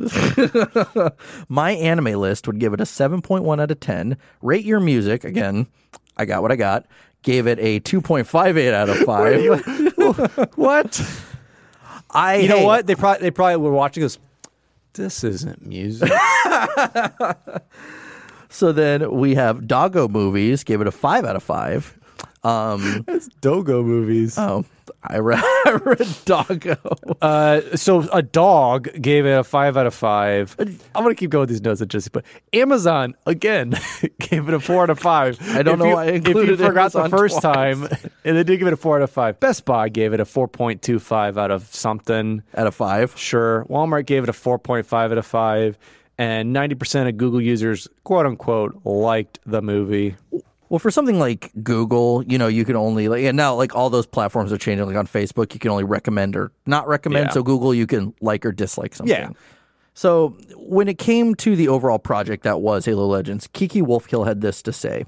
Even though Halo Legends isn't the most famous piece of Halo content out there, it does feel authentic, different, and really helped us build some muscle around how we bring other creators into our universe and let them play. Philosophically, we've carried that forward and really liked the idea of a different creative voices in our universe, even if the creative expression feels very different from anything we've done before. I'm changing my last name. To Wolfkill? Yeah. So, with that being said, let's talk about what we thought of the movie. And as always, Alex, please lead this discussion. you know what i once again i'm a huge fan of anything that takes stuff away from the main story mm-hmm. you know obviously we have the games to tell that we have a lot of the books to kind of beef that up which t- tell their own story for the most part but uh, especially the beginning books kind of go along with it or just stuff in general that's kind of off the beaten path and that's i think what this really was Yeah. I mean, you know, like we said, like the babysitter, and even though it, there's some kitschy anime cliches, I'm not a big fan of with it, like the you know reveal of a long flowing haired woman type deal. That's that's you know, but she was strong type thing. I think that's just kind of silly, but that's just kind of the times of what it was when it was produced. Um, overall, would I watch it again right away? Probably not. Okay. Uh, I would I would say, is it a staple and should it be included and should you watch it? Yeah, 100 percent. Especially yeah. if you're a Halo fan, to kind of just get in that. If you if you appreciate uh, our artistic styles taken in things, especially the watercolor motif, even if you don't like it, like like you were saying, it's it's kind of hard to read on screen, but just appreciate the time and effort that went into creating this. Yeah. Um, and, and kind of being like, okay, feudal Japan. All right, let's get that feel, watercolor with it. Like, I think artistically is such a neat choice. Is it the right choice? You know, who knows? Who knows? But uh, you know, I would say overall, you should watch it and you should appreciate it. But for me, it's probably not going to be a rewatch until I have to like dig through some lore, like you know, piecemeal it again. See, I'm the opposite. I I I love this. Like, um, there there was a point when I when I first started doing like the the uh, art that we give away for our patrons. I would put it on a lot and just have it playing in the background because I remember, you know, when I first found out about this, my buddy had the DVD and he was like, "Did you know that there's a Halo anime?" And of course, it's not what I expected. I didn't I didn't realize it was gonna be like an anthology. But I remember watching it. I said I was I was like 16 or 17 at the time, and I had just thought it was it was so cool and it was so different. I think it's aged well for the most part. I mean, it's hard for an anime that was produced, you know, in 2009 or 10 to not age well. But I, really appreciated what went on with it. And I loved the idea that Frank O'Connor saw what the graphic novel was and how he wanted something like that too. And I think overall that's what he got. I mean, as a whole, uh, fans do appreciate it. And I know fans have, have very often said, you know, we want another, we want another Legends, another one. But Frank O'Connor has made, made it pretty clear this is the only one we're ever doing. But I think that's a good call because if you start doing more and more, then they stop becoming unique. Um, I disagree. I think if we had Spartan Leet have his own spin-off series, I would watch it religiously. Instead of the Spielberg show we're getting, if we got that, because it's already non-canonical Yes. anyway. Yes, So give me I- some Spartan Leet. I mean, that would be funny. Yeah, give us like this offshoot non-canonical thing. But Yeah. Oh, I, I want. All right, so this, this is gonna be an entire episode I'm gonna do now. Bonus episode, Leet episodes we want. I want an episode where he just finds some grunts, but they become friends. yeah, I know you guys want uh, Halo Infinite. What we want episode? We're throwing that idea out now. We're just doing a Spartan Leet what episode. we want, Spartan Leet. I actually do like that idea that he becomes friends with them. Not gonna lie, Mm-hmm. let's make it happen. No, but but overall, I mean, you know, when you kind of make the golden goose mad, like you're not gonna get golden eggs anymore. So I think like the idea of keeping it a one-off thing, I think I think it makes fans truly appreciate it. I said stuff like like uh, the prototype to me is my favorite one, and it's definitely one that tugs at your heartstrings. You know, this idea of like we see a, a, a character arc, and we see you know a transformation of who this man is within a 20 minute short which is hard to pull off but you get that. He goes down MIA even though we both know that he he did die. I think stories like that were really cool and I do appreciate the idea of them saying this is Halo Legends because it still tells the stories of legends in the Halo universe but I mean, overall, I, I love it. It it's one of my favorite things to ever come from the franchise. Uh, immediately beyond the games. All right. So so uh, on a scoring method, what would you give it? I know I score these really high. I'm gonna say, I think I'm gonna have to do. I want to say a 4.5 out of five. Okay. Okay. That's pretty good. Um, like I said, not my cup of tea per se. I thought it was interesting to do, but I would probably give it two hot Halsies um, plus a ferret ride, um, along with a watercolored boatman down the narrow dinosaur channel uh, out of seven. None of that made sense. There you I go. thought you were gonna say out of 1,337. nah, it's ridiculous. But yeah, so that being said, that is our Legends episode. I know you guys were really looking forward to this one, so I was really excited to do this. The research before it was fun. I've watched it. I watched it like one and a half times today just to prep for it. But I did put it on the background while I was like cleaning the apartment Half a time. because I hmm. because I put it on while I was cleaning the apartment. But you know, I've watched it probably half as I said, uh, like half a dozen times. This is in Discord, half a dozen times since like the past two weeks, mm-hmm. just to prep for it because I, I do appreciate it and I do like it, and you know, I am glad that overall you enjoyed it too. Yeah, and I'm not putting it down. Like I said, for me, it's something that I appreciate, but it's kind of like if I, if I did watch an anime that I, I enjoyed, but it's kind of like a one off for me. You know, mm-hmm. like I watched it, it's nothing really to touch back on. And I don't necessarily touch back on a lot of things per se. Like it has to be something I fall in love with. And like I said, things like Full Metal Alchemist or Cowboy Bebop or even like like even movies mm-hmm. that, that like Mad Max Fury Road are things that I buy that I truly enjoy that I'll watch again. Mm-hmm. But this for me was just it was a one off. It was good though. I, like I said, I still recommend it. I just completely forgot that we have this in the studio right here. Hmm. I for I can because I was thinking the other. day, It's like I could have swore I owned this on DVD, and I dug through all my DVDs. It is sitting right next to me in the studio this whole time. Oh, So- well. You so, so you you- do own it. We do own it. Actually, we have Yeah. joint custody of the of this. It's all right. I watched it on Netflix and you bought it on YouTube for six dollars. I did. I I did buy it on. YouTube a few months before I realized it was on Netflix because I am an idiot. But overall, I enjoyed it. Hey, you're just you're just a boomer. It's all right. But no, I it's, for me, especially for like a Halo collection that we have here, I would love to. I, I love having the physical copy Mm-hmm. Yeah, of it. totally That- that's just me. So yeah, with that being said, that was our Halo Legends episode, and it was fun. yeah. So stay tuned. Not really, but tune into the post show on a different recording if you're one of our patrons. Mm-hmm. Yeah. So Who- stay tuned-ish. Who, who are they? Who are Yeah, those so- patrons so- we're talking about? So for those of you who don't know or who are new or been referred to us through whatever channel, if you haven't stuck through my annoying speech at the end, I'm gonna give it to you one more time. So we host a Patreon. It's a little bit different. We have a special some special tiers that not only just help us out, but like give you guys some really cool stuff like mm-hmm. bonus episodes, the post show, prints, t-shirts. Patreon game nights. Yeah, or if you give us a billion dollars, we'll fly you out. You know, you do whatever you want. Mm-hmm, yeah. I don't know, some goofy shit, some goofy stuff. But yeah, just just really want to thank you guys and give this shout out. Um, I want to start with Angry Canadian, Baby Z, Charles Zitter, Grant Dillon, Harvey Chong, Tactics, Pasquale Orozco. I'm gonna get that right. Skyjack and Slam Duncan 87. and those are amazing patrons. Thank you so much for supporting us and being a part of this community. As always, our our Discord is open to any and all. You can also find us on Instagram, Facebook, Twitter, YouTube, and all podcast platforms. If you ever have a question or anything, please message us. Let us know. We, we love talking to you guys. That's why we have the Discord. So, you know, anything you you know want to know or you just want to chat about like we've been talking a lot about Bionicle lore lately for some reason. Yeah, and you know what? We'll we'll we'll put this for requests, and we'll also have this on our site. If you want to send us some some fan mail or some questions through the mm-hmm. mail, people do that still.